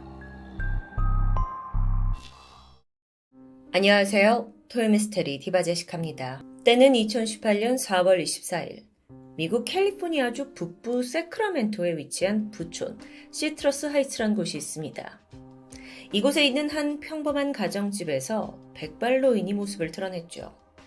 막 외출을 하려는 듯 문을 나서는 순간 잠복 중이던 경찰이 그를 에워쌉니다. 노인이 어리둥절한 표정을 짓더니 이내 일단 오븐에 굽고 있는 음식이 있으니 잠시 꺼내고 오겠다고 하는데요. 경찰 앞에서도 꽤 여유롭죠. 이것만 봤을 때 경찰이 뭔가 잘못 짚은 게 아닌가 싶기도 했습니다. 이 노인의 이름은 조셉 제임스 디엔젤로. 72살의 그는 지난 27년간 인근 트럭 수리공으로 성실히 일을 했고요. 그러다 작년 2017년에 은퇴를 한 후에 이 마을에서 딸과 손녀 한 명과 함께 아주 평온한 여생을 보내고 있었습니다. 조셉은 아주 평범한 동네 할아버지였어요. 평소 마당에서 낚싯배와 자전거를 수리하면서 막 시간을 보냈고 뭐 가끔 자신의 트럭 열쇠가 사라지면 욕설을 내뱉으면서 화를 내는 정도였죠. 그를 기억하는 이웃 주민 중에 한 명은 자신의 손녀와 또그 조셉의 손녀가 친하게 지나게 되면서 종종 집을 방문했는데 그때마다 친절하게 손님을 맞이하는 사람으로 기억합니다. 누구보다 이 노인은 손녀를 끔찍히 아꼈고 이웃에게 친절히 손을 흔들면서 식사 대접을 하는 이 모습은 철저하게 살벌한 인격을 숨기고 살던 그의 가소로운 연기였죠. 이 노인의 진짜 정체는 지난 42년간 무자비한 살인과 강간을 저지르면서 경찰이 그토록 찾고 싶어 했던 악명 높은 연쇄살인마 골든 스테이트 킬러였습니다. 여러분, 기억하시나요? 지난 2017년에 당시 토요미스테리에서 오리지널 나이트 스토커란 이름으로 복면을 쓴 범인을 찾고 있다라고 소개한 사건들이 있습니다. 참고로 이 살인마는 하도 범죄를 많이 저질러서 그 수법과 시기별로 별칭이 여러 개가 있는데요. 골든 스테이트 킬러가 그 중 하나였고 오리지널 나이트 스토커도 그 중 하나예요. 당시에 방송을 했을 때는 아직 범인을 검거하기 전이었죠. 그런데 이제 잡혔습니다. 오늘은 범인이 과연 어떤 배경을 가진 사람인지, 또 시간 순으로 어떤 참혹한 범죄를 저질렀는지, 결정적으로 어떻게 체포되었는지, 심지어 체포된 후에 그가 보여준 기가 막힌 모습까지 낱낱이 소개하고자 합니다. 이름 조셉 드엔젤로. 그는 뉴욕주에서 장남으로 태어났고 평범한 유년기를 보냈습니다. 1964년에 고등학교를 졸업한 후에 베트남전에 참전을 했는데 이때 훈장까지 받으면서 명예롭게 전역을 해요. 이후 캘리포니아로 이주를 해서 세크라멘토주 주립대학에 입학을 했고요. 그곳에서 전공을 한 게 크리미널 저스티스, 범죄학이었습니다. 그의 삶은 창창했습니다. 이후 전공을 살려서 경찰관이 되었고요. 1973년 변호사인 아내와 결혼을 한 후에 그 사이에서 3명의 딸을 낳게 되죠. 즉, 베트남 참전 용사의 범죄학을 전공한 경찰관, 그리고 단란한 가정의 아버지입니다. 그러던 1979년, 여전히 세크라멘토에 살던 그는 좀 황당한 계기로 실직을 하게 돼요. 약국에서 벌레 퇴치 스프레이하고 망치 같은 걸 훔치다가 발광이 된 겁니다. 경찰이 물건을 훔쳤다는 게 말이 안 되죠. 게다가 이게 그렇게 고가의 물건도 아닌데요. 결국 그는 불명예스러운 퇴직을 당했고 이후에 대형마트에서 배송 트럭 수리공으로 일하게 됩니다. 평범한 삶을 살게 되어 아, 니죠 결코 평범하진 않았습니다. 사실 그의 첫 범죄는 결혼한 지 1년 만인 1974년부터 시작됐습니다. 당시 경찰이었던 그는 빈집을 털기 시작하는데 그 수가 무려 100여 채에 달해요. 근데 또 이게 대단한 강도 사건은 아닙니다. 남의 집에 들어가서 이것저것 물건을 뒤졌고요. 그 중에 뭐 펜던트, 목걸이, 단추 같은 자잘한 물건들을 마치 기념품처럼 가져가요. 그리고 정작 고가의 물건은 손대지 않았던 겁니다. 뭔가 훔치는 것에 쾌락을 느꼈던 것 같은데 문제는 그 쾌락 추구가 단순히 도벽에서 끝나지 않았다는 겁니다. 이후 첫 살인은 1975년이었습니다. 좀도둑이었던 그가 빈집을 물색하던 중에 새로운 타겟을 찾게 됩니다. 그건 바로 16살의 소녀 엘리자베스였죠. 그날 밤 새벽 2시에 조셉은 복면을 쓰고 온 가족이 자고 있는 이 고요한 집에 침입합니다. 그리고 자고 있던 엘리자베스를 총으로 위협해서 납치하고자 했어요. 두려움에 떨던 소녀가 어쩔 수 없이 그에게 의해 밖으로 끌려가던 순간에 소음을 들은 아버지가 놀라서 뛰쳐나왔고요. 다행히 딸을 데려가는 걸 막게 되죠. 하지만 아버지는 총에 맞아 사망합니다. 이것이 조셉의 첫 살인이었죠. 한편 16살 엘리자베스는 자신의 눈앞에서 아버지가 피를 흘리며 사망하는 이 끔찍한 비극을 마주해야 했고 해당 사건은 오랫동안 미제로 남게 됩니다. 그리고 그날 이후 1976년 6월부터 세크라멘토 동부 지역에 유독 참혹한 강간 사건이 연쇄적으로 발생합니다. 76년부터 79년까지 이 3년 동안 밝혀진 피해만 총 50건이에요. 이 사건들이 주로 혼자 사는 여성의 집에 침입을 해서 손을 결박하고 그들을 겁탈한 후에 무참히 폭행합니다. 종종 집을 뒤져서 소소한 물건을 기념품처럼 가져가는 행동을 보이기도 했어요. 당시에 이 수많은 사건들은 동일범으로 인식이 되긴 했는데요. 무엇보다도 복면을 쓰고 피해자 얼굴에 이렇게 손전등을 비추면서 총으로 위협하는 유사한 양상을 보였기 때문입니다. 그리고 그 범인이 바로 낮에는 경찰로 살고 밤에는 복면을 쓰고 완벽한 이중 생활을 하던 조셉 드엔젤로였죠. 당시 그는 결혼 3년 차였습니다. 그런데 이후에 그의 범죄 양상이 점차 대범해지기 시작해요. 특히나 이제는 혼자 있는 여성만이 타겟이 아니었죠. 1978년 2월 세크라멘토 지역에서 개와 함께 저녁 산책을 나갔던 부부 케이티와 브라이언이 길에서 마주친 낯선 이의 총에 맞고 살해당합니다. 이게 바로 조셉의 두 번째 살인이었죠. 이 사건은요, 완전히 묻지마 사건으로 남게 되고 앞선 첫 살인과 마찬가지로 오랫동안 미제가 되는데요. 이 사건 이후에도 살인은 계속됩니다. 심지어 범죄 지역이 이전에는 캘리포니아 북부의 세크라멘토 인근 지역이었는데 여길 벗어나더니 점점 남쪽으로 내려가서 이 해안가를 따라서 확대되기 시작하는데 1979년 10월이었죠. 한 커플이 살고 있던 집에 복면을 쓴 남자가 진입하더니 얼굴에 후레쉬를 비추고 커플을 위협합니다. 남자친구를 결박했고 여자친구를 성폭행 시도하는 일이 있었죠. 그런데 천만 다행으로 이 두 사람이 가까스로 도망을 칩니다. 근데 각자 다른 방향으로 가게 되면서 이 범인이 누굴 먼저 잡아야 할지 헷갈리다가 결국 도주하게 돼요. 커플이 목숨을 건졌는데 이때 본 범인의 인상착의를 경찰에게 자세히 묘사할 수 있었습니다. 이 범인이 바로 조셉이었던 거고요. 물론 이거 외에도 그 전에 수많은 강간 사건 피해자들로부터 인상착의를 입수해서 몽타주는 만들어져 있었는데요. 그 모양이 다 각각이죠.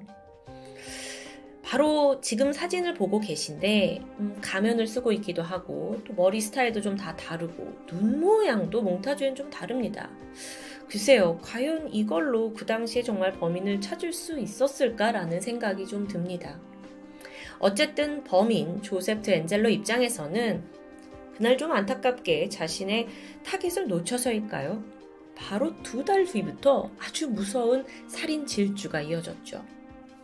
1979년 12월 산타바바라 인근에 살던 커플 로버트와 데브라가 자택 침대에서 총에 맞아 살해당한 채 발견됩니다.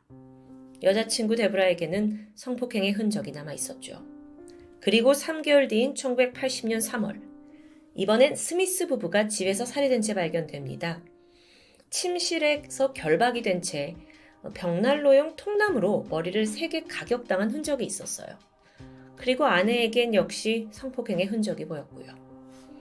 참고로 당시에 이게 연쇄 사건임을 감지하지 못한 경찰은 아내 그 샬린 스미스의 오래된 내연남을 용의자로 지목하기도 했고요. 또 추후에 남편의 전 동업자 까지 돈으로 얽혀 있는 사람인데 그 사람이 지문을 집에서 발견하면서 또 그 사람이 용의자로 몰리기도 합니다. 사실상 범인은 다른 사람, 바로 조셉이었죠. 어쨌든 5개월 뒤인 1980년 8월 또 있습니다. 해링턴 부부가 자택에서 살해된 채 발견돼요. 새벽에 누군가 침입을 한 건데 시신을 보니까 둔기로 머리를 가격당한 흔적이 있었고요. 아내에게서 성폭행의 흔적이 있었죠. 이 사건 또한 미제로 남아 있었습니다. 살인은 계속됩니다. 6개월 후인 1981년 2월, 28살의 마누엘라 위툰이라는 여성이 집에서, 혼자 있던 집에서 성폭행 당한 후 사망한 채 발견됩니다. 이 발견된 지역이 앞서 해링턴 부부가 살해된 곳과 멀지 않은 얼바인이라는 곳이었어요. 다행히 이 사건에서 범인의 족적이 증거로 남게 돼요. 그리고 5개월 후인 1981년 7월, 앞서 데브라와 로버트 커플이 살해당한 그 인근 지역에서 또다시 체리 도밍고와 그레고리 산체스라는 커플 또한 총에 맞아 살해당합니다. 성폭행 증거 있었고요. 그 외에 범인에 대한 어떠한 단서도 없었죠. 그런데 갑자기 이 사건을 마지막으로 더 이상 유사한 범죄가 한동안 발생하지 않았습니다. 왜 그랬을까요? 바로 이 당시에 조셉에게 첫째 딸이 태어났던 겁니다. 자식이 생기면서 살인 본능이 사라졌던 걸까요? 라는 건 아주 순진한 발상이었죠. 딸을 얻고 약 5년간 음, 착한 아빠 연기에 충실을 하면서 더 이상의 살인 사건은 벌어지지 않았습니다. 하지만 1986년 5월 그는 가족이 모두 휴가를 가고 집에 혼자 남아있던 18살 자넬 크루즈를 또다시 살해합니다. 이 사건에서도 시신의 머리에 둔기에 의한 상처가 남아 있었고요. 성폭행의 흔적이 있었고요. 그리고 이 사건을 마지막으로 범인은 자취를 감추게 되죠. 각 사건이 벌어졌을 그 당시에는 이것들이 연쇄 사건인 걸 알았던 건 아닙니다. 사실상 10년이 지나고 각 사건에서 남겨져 있던 DNA를 정확히 분석하게 되면서 모든 게 동일범인 게 뒤늦게 밝혀진 거죠.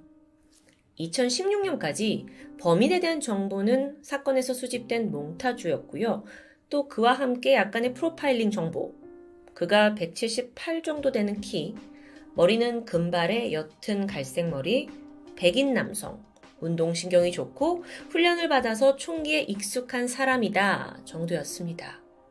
그러면서 동시에 그에게는 골든 스테이트 킬러, 오리지널 나이트 스토커, 이런 악명 높은 별명이 따라다녔죠. 그런데요, 이때 자신을 그렇게 미치도록 찾고 싶어 하는 경찰을 보면서 조셉은 어떤 생각이 들었을까요? 나는 절대 안 잡혀 하면서 비웃고 있었겠죠. 그렇게 살인 질주를 이어간 지난 10년간 그는 점점 더 잔혹하게 지나고 있었습니다. 심지어 엽기적이기까지 했어요. 그의 손에 사망한 피해자의 나이를 보면 최소 13살에서 42살에 이르렀고요. 제대로 확인된 것만 살인사건 13건에 그 외에 50건의 성폭행, 최소 120건의 강도범죄가 있습니다. 그런데 그럼에도 불구하고 이 범인이 범행을 할 때 항상 복면과 장갑을 썼기 때문에 대부분의 현장에 증거를 남기지 않았습니다. 피해자를 결박할 때 썼던 밧줄 그리고 족정만 남아 있을 뿐이었죠.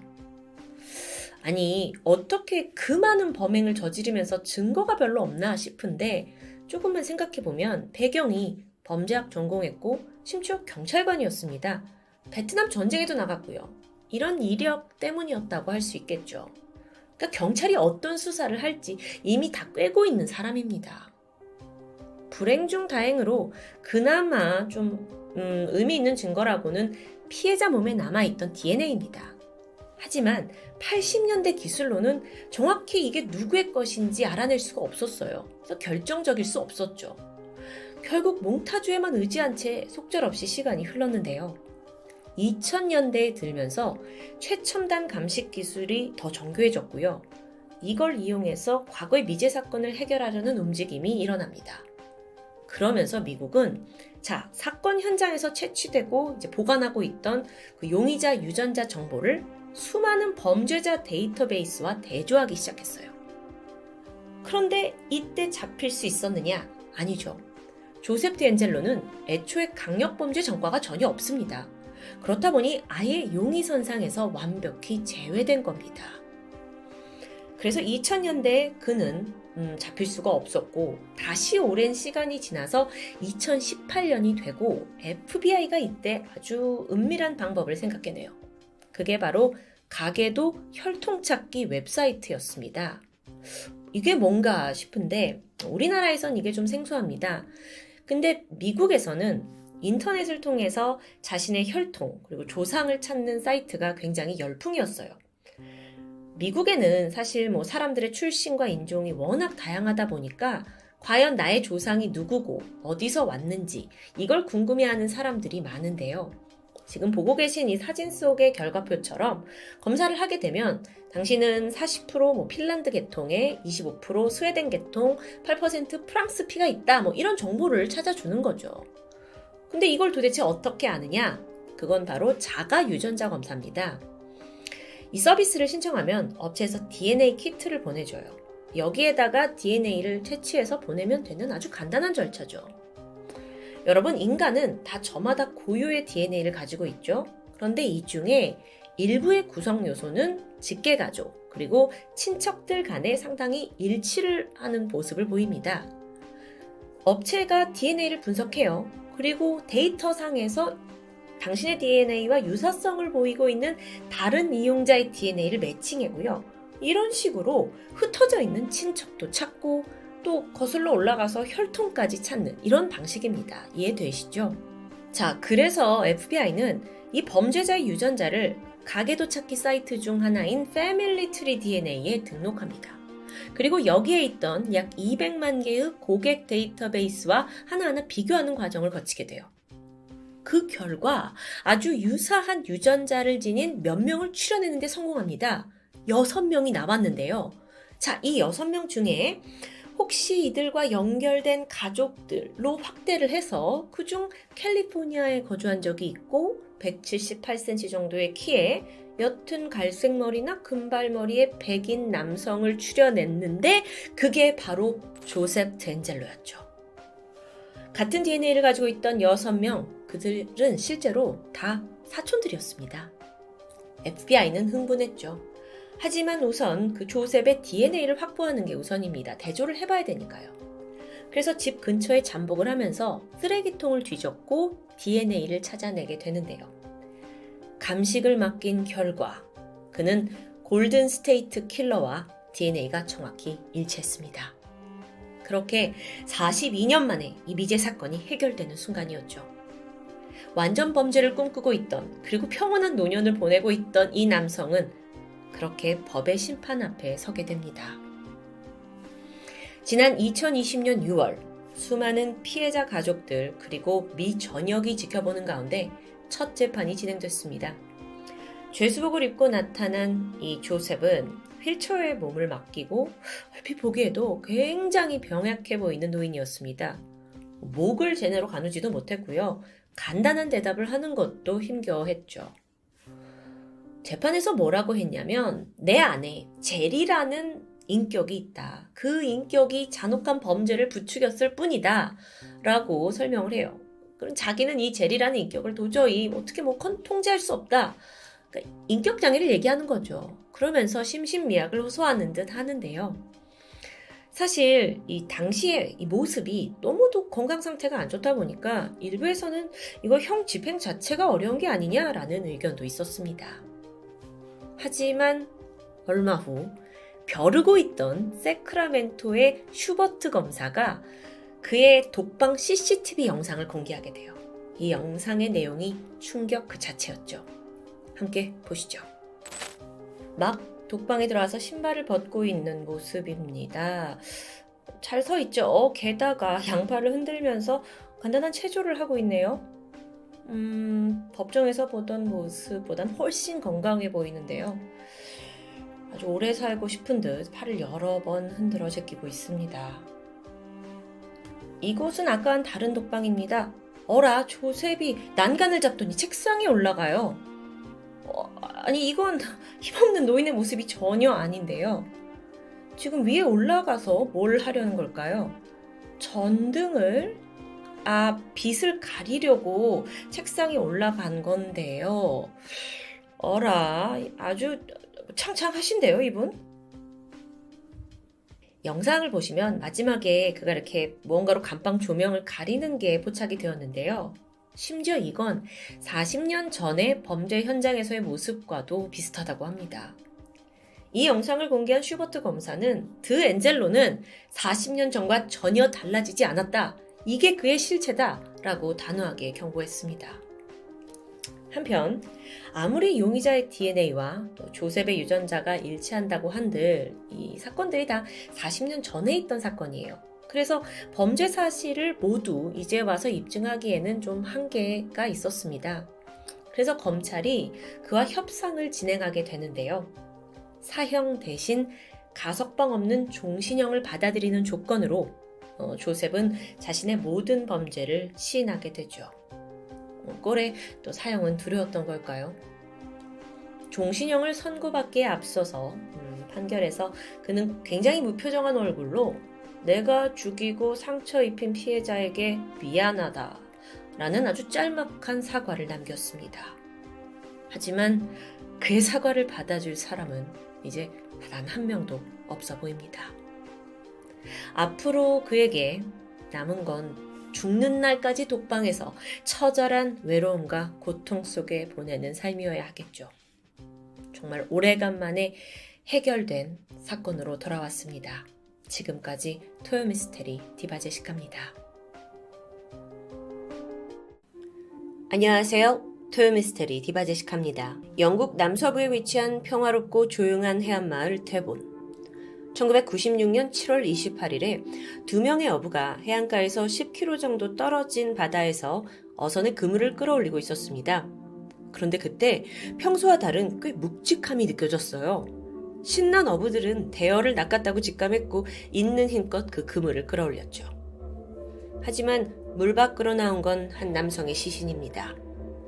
신고를 받은 해경이 출동했고 시신은 육지로 옮겨졌는데 부검을 했습니다. 그런데 뒤통수에 상처 하나가 보여요. 하지만 직접적인 사망 원인은 익사로 판명되죠. 그 외에 뭐 특별한 외상은 없는 것 같아서요. 경찰은 고민하던 끝에 일단 자살 사건으로 추정했습니다. 뭐 종종 해안가 절벽에서 뛰어내리는 선택을 하는 사람이 있었기 때문이죠. 뛰어내리다가 머리 뒤쪽을 부딪혔을 수도 있고요. 자, 그러면 다음으론 누구인지 신원을 파악해야 합니다. 근데 이게 결코 쉽지 않았어요. 한여름 날씨에 오랫동안 물에 잠겨 있어서 시신의 얼굴이 전혀 알아볼 수 없는 상태였습니다. 손발까지 퉁퉁 불어 있어서 지문 감식 또한 힘든 작업이었고요. 게다가 뭐 신분증이나 운전면허증 이런 신원을 알 수 있는 소지품도 없습니다. 그런데 이때 경찰의 눈에 반짝이는 무언가가 들어왔죠. 그건 바로 숨진 남성이 손목에 차고 있던 시계였습니다. 근데 평범한 시계가 아니었죠. 그건 바로 롤렉스 오이스터 퍼페추얼 데이트 저스트. 이건 아실 분들은 아실 텐데요. 소위 부의 대명사라고 불리는 상당한 고가의 시계입니다. 경찰이 이 롤렉스 시계에 주목한 이유는 사망자가 뭐 부자였을 것 같아서 아니요. 바로 이 시계가 가지고 있는 특별한 시스템 때문입니다. 자, 일단 롤렉스는 굉장히 깐깐하기로 유명한 보증 시스템을 가지고 있습니다. 롤렉스 모든 시계에는 각 제품마다 고유의 serial number가 새겨져 있어요. 마치 자동차처럼요. 그리고 또 이걸 구매한 사람에게는 개런티, 그러니까 보증 paper가 발급이 되는데요. 여기에는 serial number는 당연하고 모델명, 국가번호, 판매점, 판매일자까지 전부 기록됩니다. 약간 시계의 여권화? 이렇게 생각을 하시면 될 것 같은데요. 시리얼 넘버만 조회를 해보면 이 시계가 언제 어디서 팔렸는지 주인 누군지 모두 다 알 수 있는 겁니다. 게다가 시계 주인이 이걸 가지고 한 번이라도 수리를 요청했다면 다 기록이 남았을 테니 인적사항을 파악하는 건 시간 문제겠죠. 그래서 경찰이 롤렉스 매장에 문의한 결과 마침 몇 년 전 한 남자가 해당 시계를 수리 요청한 기록이 남아 있습니다. 그 이름은 로널드 플랫. 그가 이 시계의 주인이자 시신의 주인일 확률이 높겠죠. 경찰은 즉각 그의 주소지를 찾아 나섰습니다. 집에 도착을 했고, 띵동. 근데 유족이 이제 마주할 거라는 생각과 달리 여기서 아무런 인기척도 들리지 않는 겁니다. 그래서 우선 경찰은 주변 이웃들에게 이 집에 사는 사람을 알고 계시냐 하면서 탐문을 시작했죠. 아, 근데 여기서 믿기 어려운 이야기가 들려옵니다. 로널드가 분명 오늘 아침까지 이 집에 있었다는 증언이에요. 이게 무슨 말이에요? 경찰이 잘못 짚은 걸까요? 즉각 경찰은 잠복을 시작했고 오랜 기다림 끝에 자기 자신을 로널드 플랫이라고 소개하는 그 남성과 마주합니다. 여태까지 경찰이 알고 있던 내용과 다르잖아요? 그래서 신원 조회를 요청했죠? 그 결과 상상할 수도 없던 충격과 반전의 전말이 드러나게 됩니다. 먼저 이웃들이 로널드 플랫이라고 믿고 있던 이 남자의 정체는 알버트 존슨 워커, 캐나다 출신이에요. 그리고 숨진 로널드의 동업자였죠. 그리고 놀랍게도 현재 인터폴 수배자였습니다. 이 수상한 남자에 대해 좀 더 알아보면 알버트 워커는 1945년생으로 캐나다 온타리오 출신입니다. 근데 어릴 적부터 아주 머리가 좋았다고 해요. 비상했죠. 하지만 또 학업의 두각을 나타낸 건 아닙니다. 그래서 고등학교를 중퇴한 뒤에 여러 직업을 전전긍긍 하다가 마침내 한 회계 사무실에 취업을 하게 되죠. 회계 사무실은 돈을 다루는 거죠. 이 알버트는 돈에 관련해 셈이 빨랐습니다. 그래서 여기서 세금과 회계에 관련된 금융 정보를 그 누구보다 빠르게 익히게 돼요. 어느덧 시간이 지나고 일이 익숙해졌습니다. 그러니까 알버트는 아예 프리랜서로 독립을 해서 재무 관리 일을 시작했는데요. 점점 입소문이 타면서 그에게 돈을 가지고 와서 내 돈 불려달라 라고 찾아오는 고객이 늘어나게 되죠. 이에 알버트는 기회구나 싶어서 워커 파이낸셜이라는 그러니까 고객의 돈 관리를 해주는 펀드 회사를 차리게 됩니다. 회사는 나날이 성장했어요. 캐나다 내에 6개의 지점을 냈을 정도고요. 직원도 30명 이상 고용하고 있었죠. 개인적으로 그의 명성 또한 너무 자자했습니다. 평판도 좋고요. 주말마다 교회에서 주일학교 선생님으로 봉사를 했고 또 아내와 4명의 자녀들에게 늘 다정한 아버지이자 남편이었습니다. 사람들은 그를 성공한 사업가로 신뢰하면서 그는 더 많은 고객을 유치하게 되죠.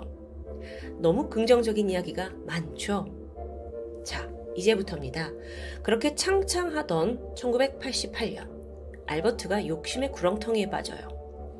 고객의 돈을 주식 투자에 펀드에 투자해서 불리고 있었잖아요. 근데 이게 더 많은 수익을 내면 당연히 자신의 수익도 수수료가 많아지는 구조입니다.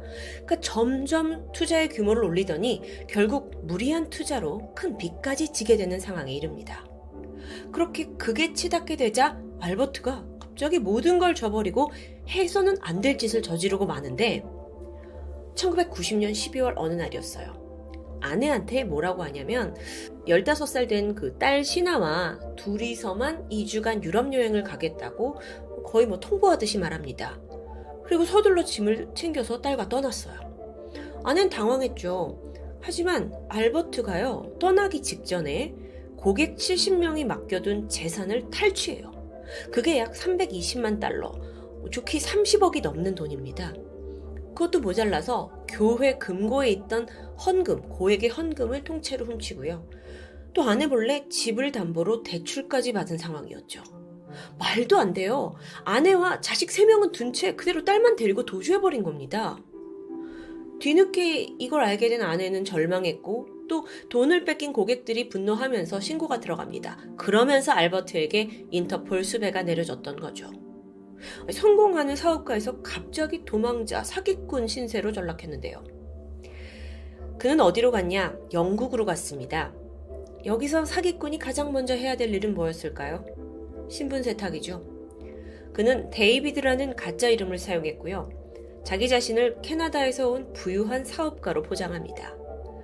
그간 뭐 회사를 운영하고 또 돈 많은 고객들을 상대하면서 여러 사교 기술을 많이 익혔다고 해요. 또 지식도 많았고 그래서 사람들을 속이는 건 어렵지 않았습니다. 아, 그리고 여러분 여기서 더 기가 막힌 포인트가 있는데요. 이게 정말 이해가 안 되는 부분인데 그 영국에서 새롭게 삶을 시작하잖아요. 근데 알버트가 딸 신하를 늘 데리고 다녔어요. 근데 만나는 사람들한테 이 딸을 내 아내다 라고 소개하고 다니는 겁니다. 완전 단단히 미친 거예요.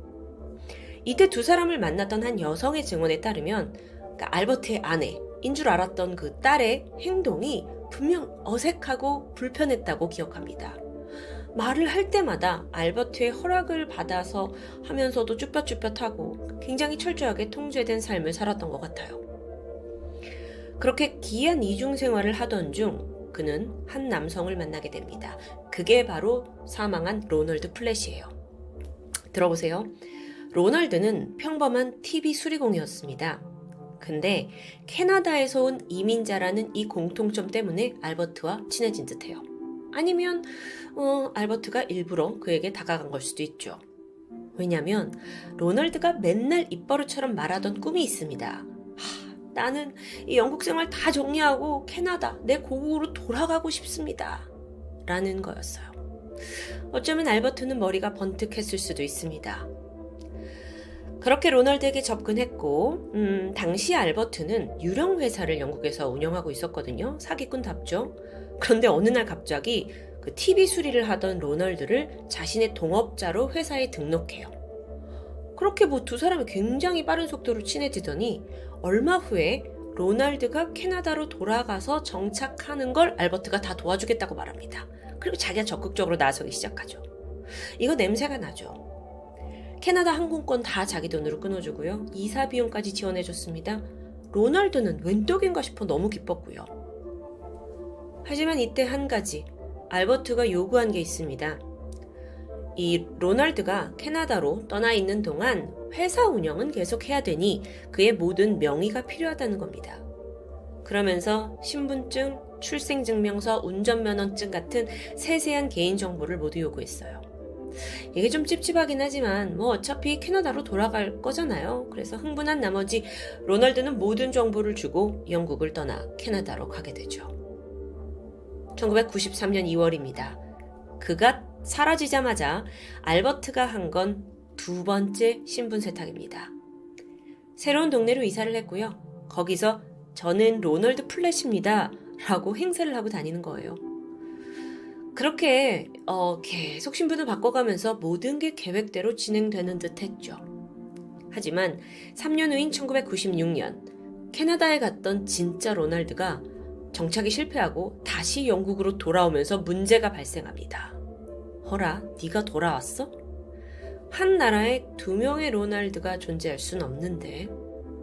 1996년 7월 20일 알버트는 오래간만에 이렇게 만난 게 너무 반갑다며 로널드를 바다 낚시에 초대합니다.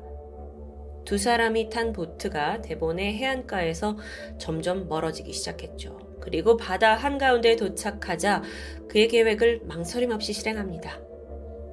미리 준비해둔 흉기로 로날드의 머리를 세게 내리쳤고요. 그가 정신을 잃고 쓰러지자마자 미리 준비해둔 4.5kg짜리 닷에 그를 묶어요. 그리고 바다로 던져버립니다. 절대 떠오르지 않을 거라고 생각했던 걸까요? 자, 이후에 로널드의 시신이 떠올랐고 이 모든 전말이 밝혀지는데 증거가 필요합니다. 다행히 그 둘이 타고 갔던 낚시배 있잖아요. 그 보트가 인근 항구에서 발견이 돼서 경찰이 즉각 배를 압수수색했어요. 그 닷에서 숨진 로널드의 DNA가 검출되었죠. 선내에서 머리카락도 있었고요. 근데 또 이것만으로는 확실하게 살인의 증거가 되긴 좀 부족합니다. 그냥 둘이 같이 배를 타고 갔다가 로널드가 뭐 휘청해서 쓰러졌다 하면 다니까요. 그래서 고심하던 경찰이 다시 한번 그 피해자의 유일한 소지품인 롤렉스 시계에 주목합니다. 그 로널드가 타, 차고 있던 롤렉스 데이트저스트 이 종류는요. 당시의 타 시계들과는 다른 아주 특이점이 있었어요. 바로 3시 방향쯤에 날짜를 표기하는 부분이 있다는 거예요. 이게 뭐 지금은 흔한 기능이지만 그 당시엔 아니었죠. 이게 롤렉스의 창업자가 각종 회의와 또 계약을 해야 하는 비즈니스맨들이 롤렉스를 많이 차잖아요. 그러니까 날짜를 알려주는 기능을 꼭 넣어야겠다 해가지고 넣고 이게 그 당시에는 굉장히 획기적인 아이디어였다고 하는데요. 어쨌든 시신이 발견됐을 당시에 그 시계의 날짜는 22일에 멈춰 있었습니다. 추정컨대 시신이 발견되기 일주일 전인 7월 22일일 거예요. 그럼 그때 시계가 멈춘 걸까요? 글쎄요. 롤렉스는 워낙 방수 기능이 뛰어난 고급 시계죠. 그래서 물에 빠지자마자 시계가 작동을 멈춘 거라고 보긴 어렵습니다. 여기서 롤렉스의 또 다른 차별점이 문제를 해결할 수 있었는데 바로 자동 무브먼트 시스템이에요. 자, 과거에는요. 시계라는 것은 그때그때 태엽을 감아야 움직였습니다. 하지만 롤렉스가 자체적으로 이 사람 손목의 움직임을 감지해서 이걸 이제 동력으로 전환해서 저절로 시계를 움직이게 하는 시스템을 가지고 있거든요. 이걸 자동 무브먼트라고 해요. 좀 어려운데 롤렉스를 쳐보신 분들은 알 겁니다. 이 시계가 찰 때는 아무렇지 않은데 빼놓으면 며칠간 두잖아요. 그럼 시계가 멈춰버려요. 왜냐면 움직임을 얘가 감지하지 못하니까 그냥 멈추는 거죠. 그래서 다시 찼을 때는 시계를 맞추고 차면 또 잘 작동을 하고요. 어쨌든 롤렉스 시계는 이 손목의 움직임이 없으면 이후 약 38시간에서 44시간 동안만 작동합니다. 그러니까 한 이틀 정도는 버티는 거예요.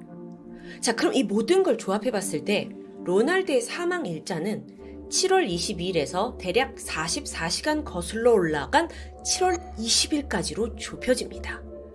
이건 엄청난 단서였어요.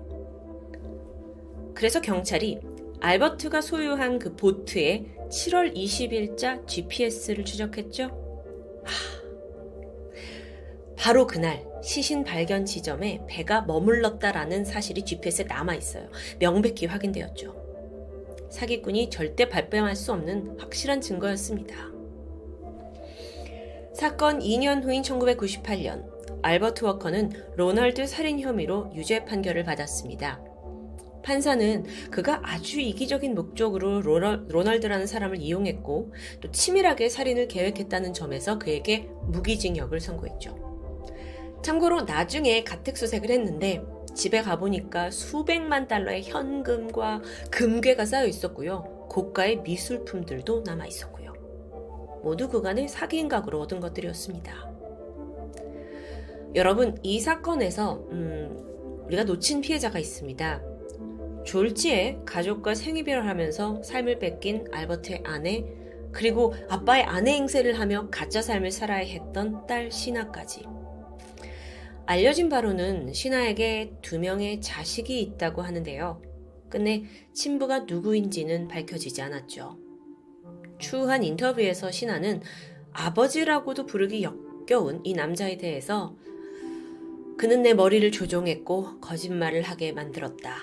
남은 인생 동안 그와 결코 접촉하지 않을 거다. 라고 밝혔습니다. 이후 아이들과 함께 캐나다로 돌아간 게 확인됐고요. 횡령에 사기, 친딸 학대, 거기에 살인까지 온갖 범죄를 저지르면서 이중 생활을 했던 한 남자는 끝내 감옥에서 새드 엔딩을 맞이했습니다. 여기서 잠깐 그 참고로 로널드가 생전에 가장 아끼던 물건이 바로 롤렉스 시계였다고 해요. 그래서 잠을 잘 때도 이 시계를 푸는 법이 없었다고 하는데요. 그만큼 애착했던 물건인 거죠. 이번 사건에서는 주인이 그렇게 아꼈던 그 시계가 주인의 억울한 죽음을 해결했다고도 볼 수 있겠네요. 지금까지 토요미스테리 디바제시카였습니다. 안녕하세요. 토요미스테리 디바달리아입니다. 2017년 프랑스 동부에 위치한 작은 마을 부줄. 이곳에는 결혼한 지 2년이 지난 신혼부부가 살고 있었습니다. 남편은 33살의 컴퓨터 프로그래머 조나단이고 아내는 29살 은행원 알렉시아입니다. 둘은 조나단이 21살, 알렉시아가 17살 때 스키장에서 운명 같은 만남을 했는데요.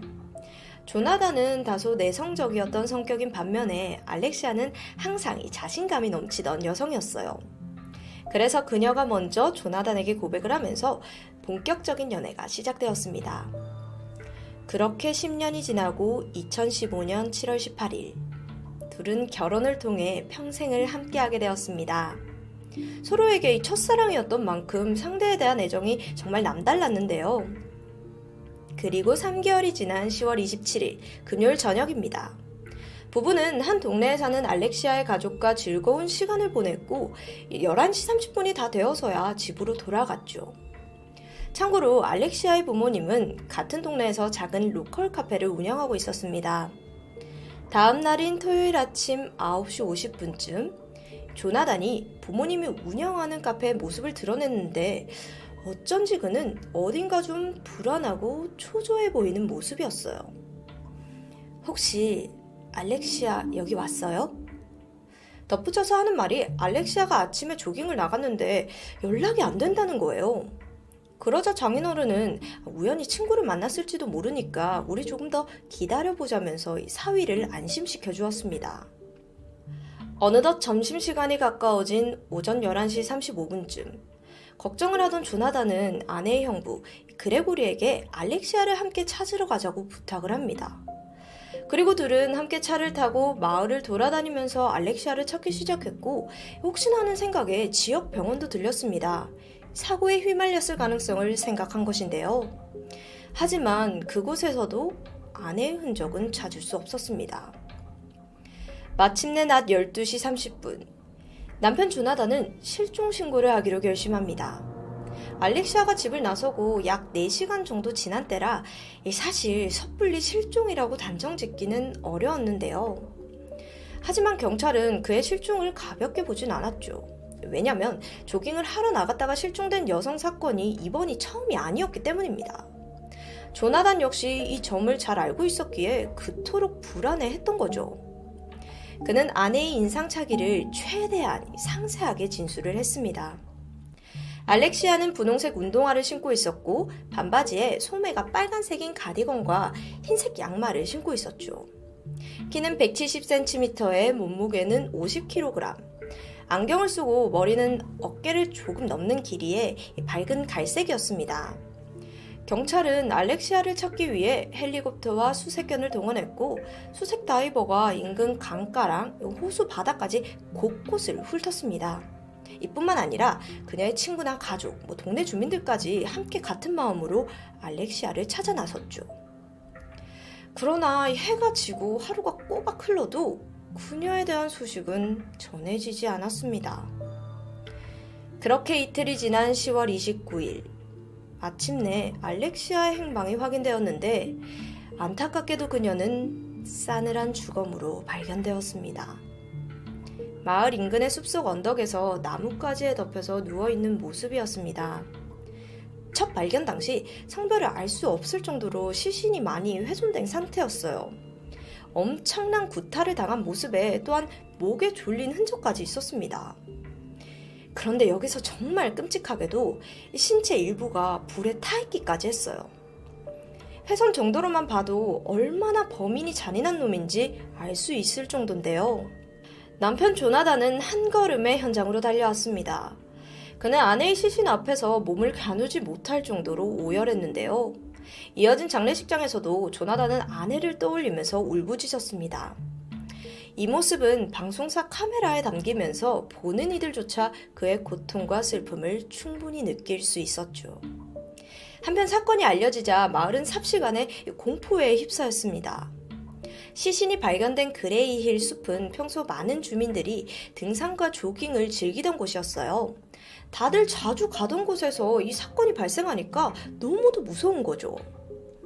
얼마 후 마을 주민 8천명이 모여서 강력 범죄를 규탄하는 평화 시위를 열기도 했습니다. 그리고 맨 앞에는 알렉시아의 부모님 그리고 남편 조나단이 함께 했고요. 이때 그는 사람들 앞에서 힘겹게 추모 연설을 하기 시작합니다. 제 아내는 인생에서 산소같이 없어서는 안 될 존재였고 또 가장 소중한 사람이었습니다. 하루아침에 아내를 잃었다는 건 도저히 믿기 힘듭니다. 조나단은 하염없이 눈물을 흘렸고 청중도 역시 눈물바다가 되었죠. 이 비극적인 사건은 이 마을뿐만 아니라 프랑스 전역으로 퍼져나갔습니다. 그 결과 곳곳에서 알렉시아를 추모하고 또 지역사회 안전을 위한 캠페인까지 시작이 됩니다. 사건 자체가 워낙 충격적이어서 프랑스에는 큰 여파를 남긴 거죠. 자, 여기서 무엇보다 중요한 것은 범인을 하루빨리 찾는 거겠죠. 경찰은 대대적인 수사를 벌였지만 하, 이게 단서가 찾기가 쉽지 않았습니다. 그러던 중 경찰의 한 통의 제보 전화가 걸려왔습니다. 바로 사망한 알렉시아의 옆집 주민이었는데 그는 사건이 일어나기 전날 자신이 들은 이상한 소리에 대해 증언합니다. 옆집에서 차 트렁크에 무언가를 싣고 떠나면서 큰 시동 소리와 함께 소음을 들었다는 것인데요. 경찰은 조나단에게 이에 대해 물었지만 그는 자신은 운전한 적이 없다며 모르겠다는 반응이었죠.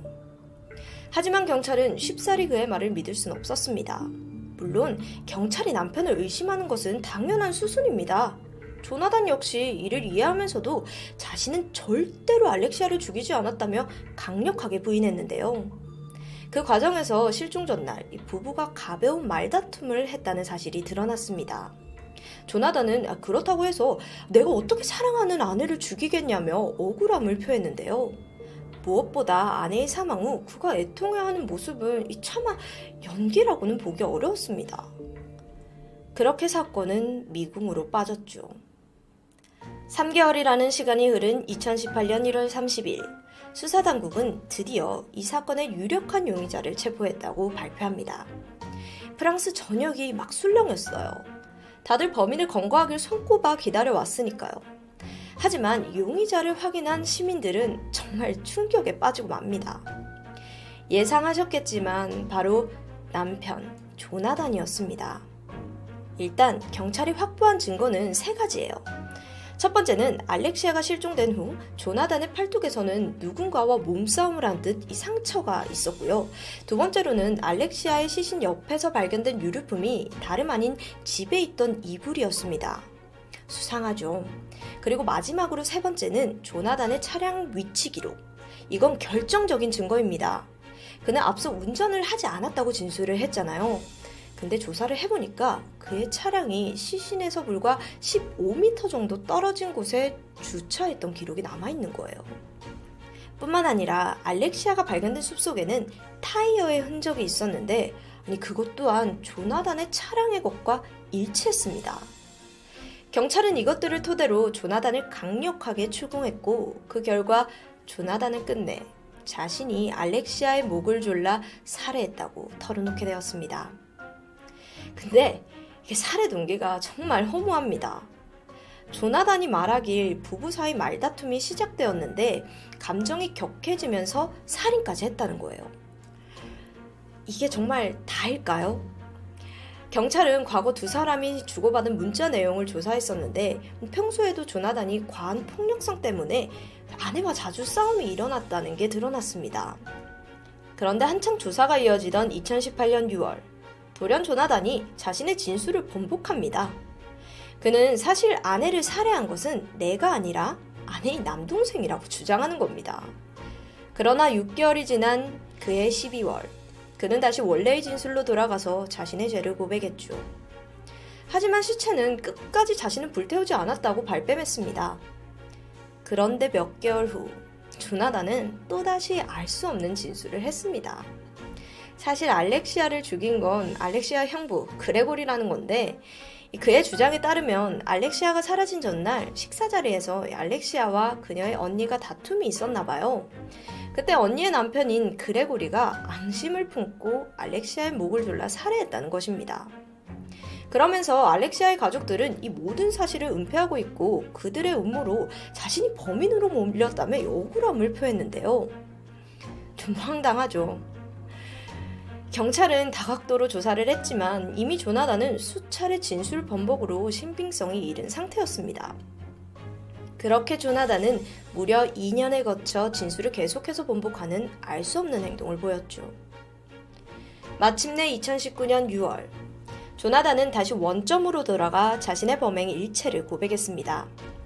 이때 진술은 과거와는 다르게 꽤나 상세하고 일관성이 있었습니다.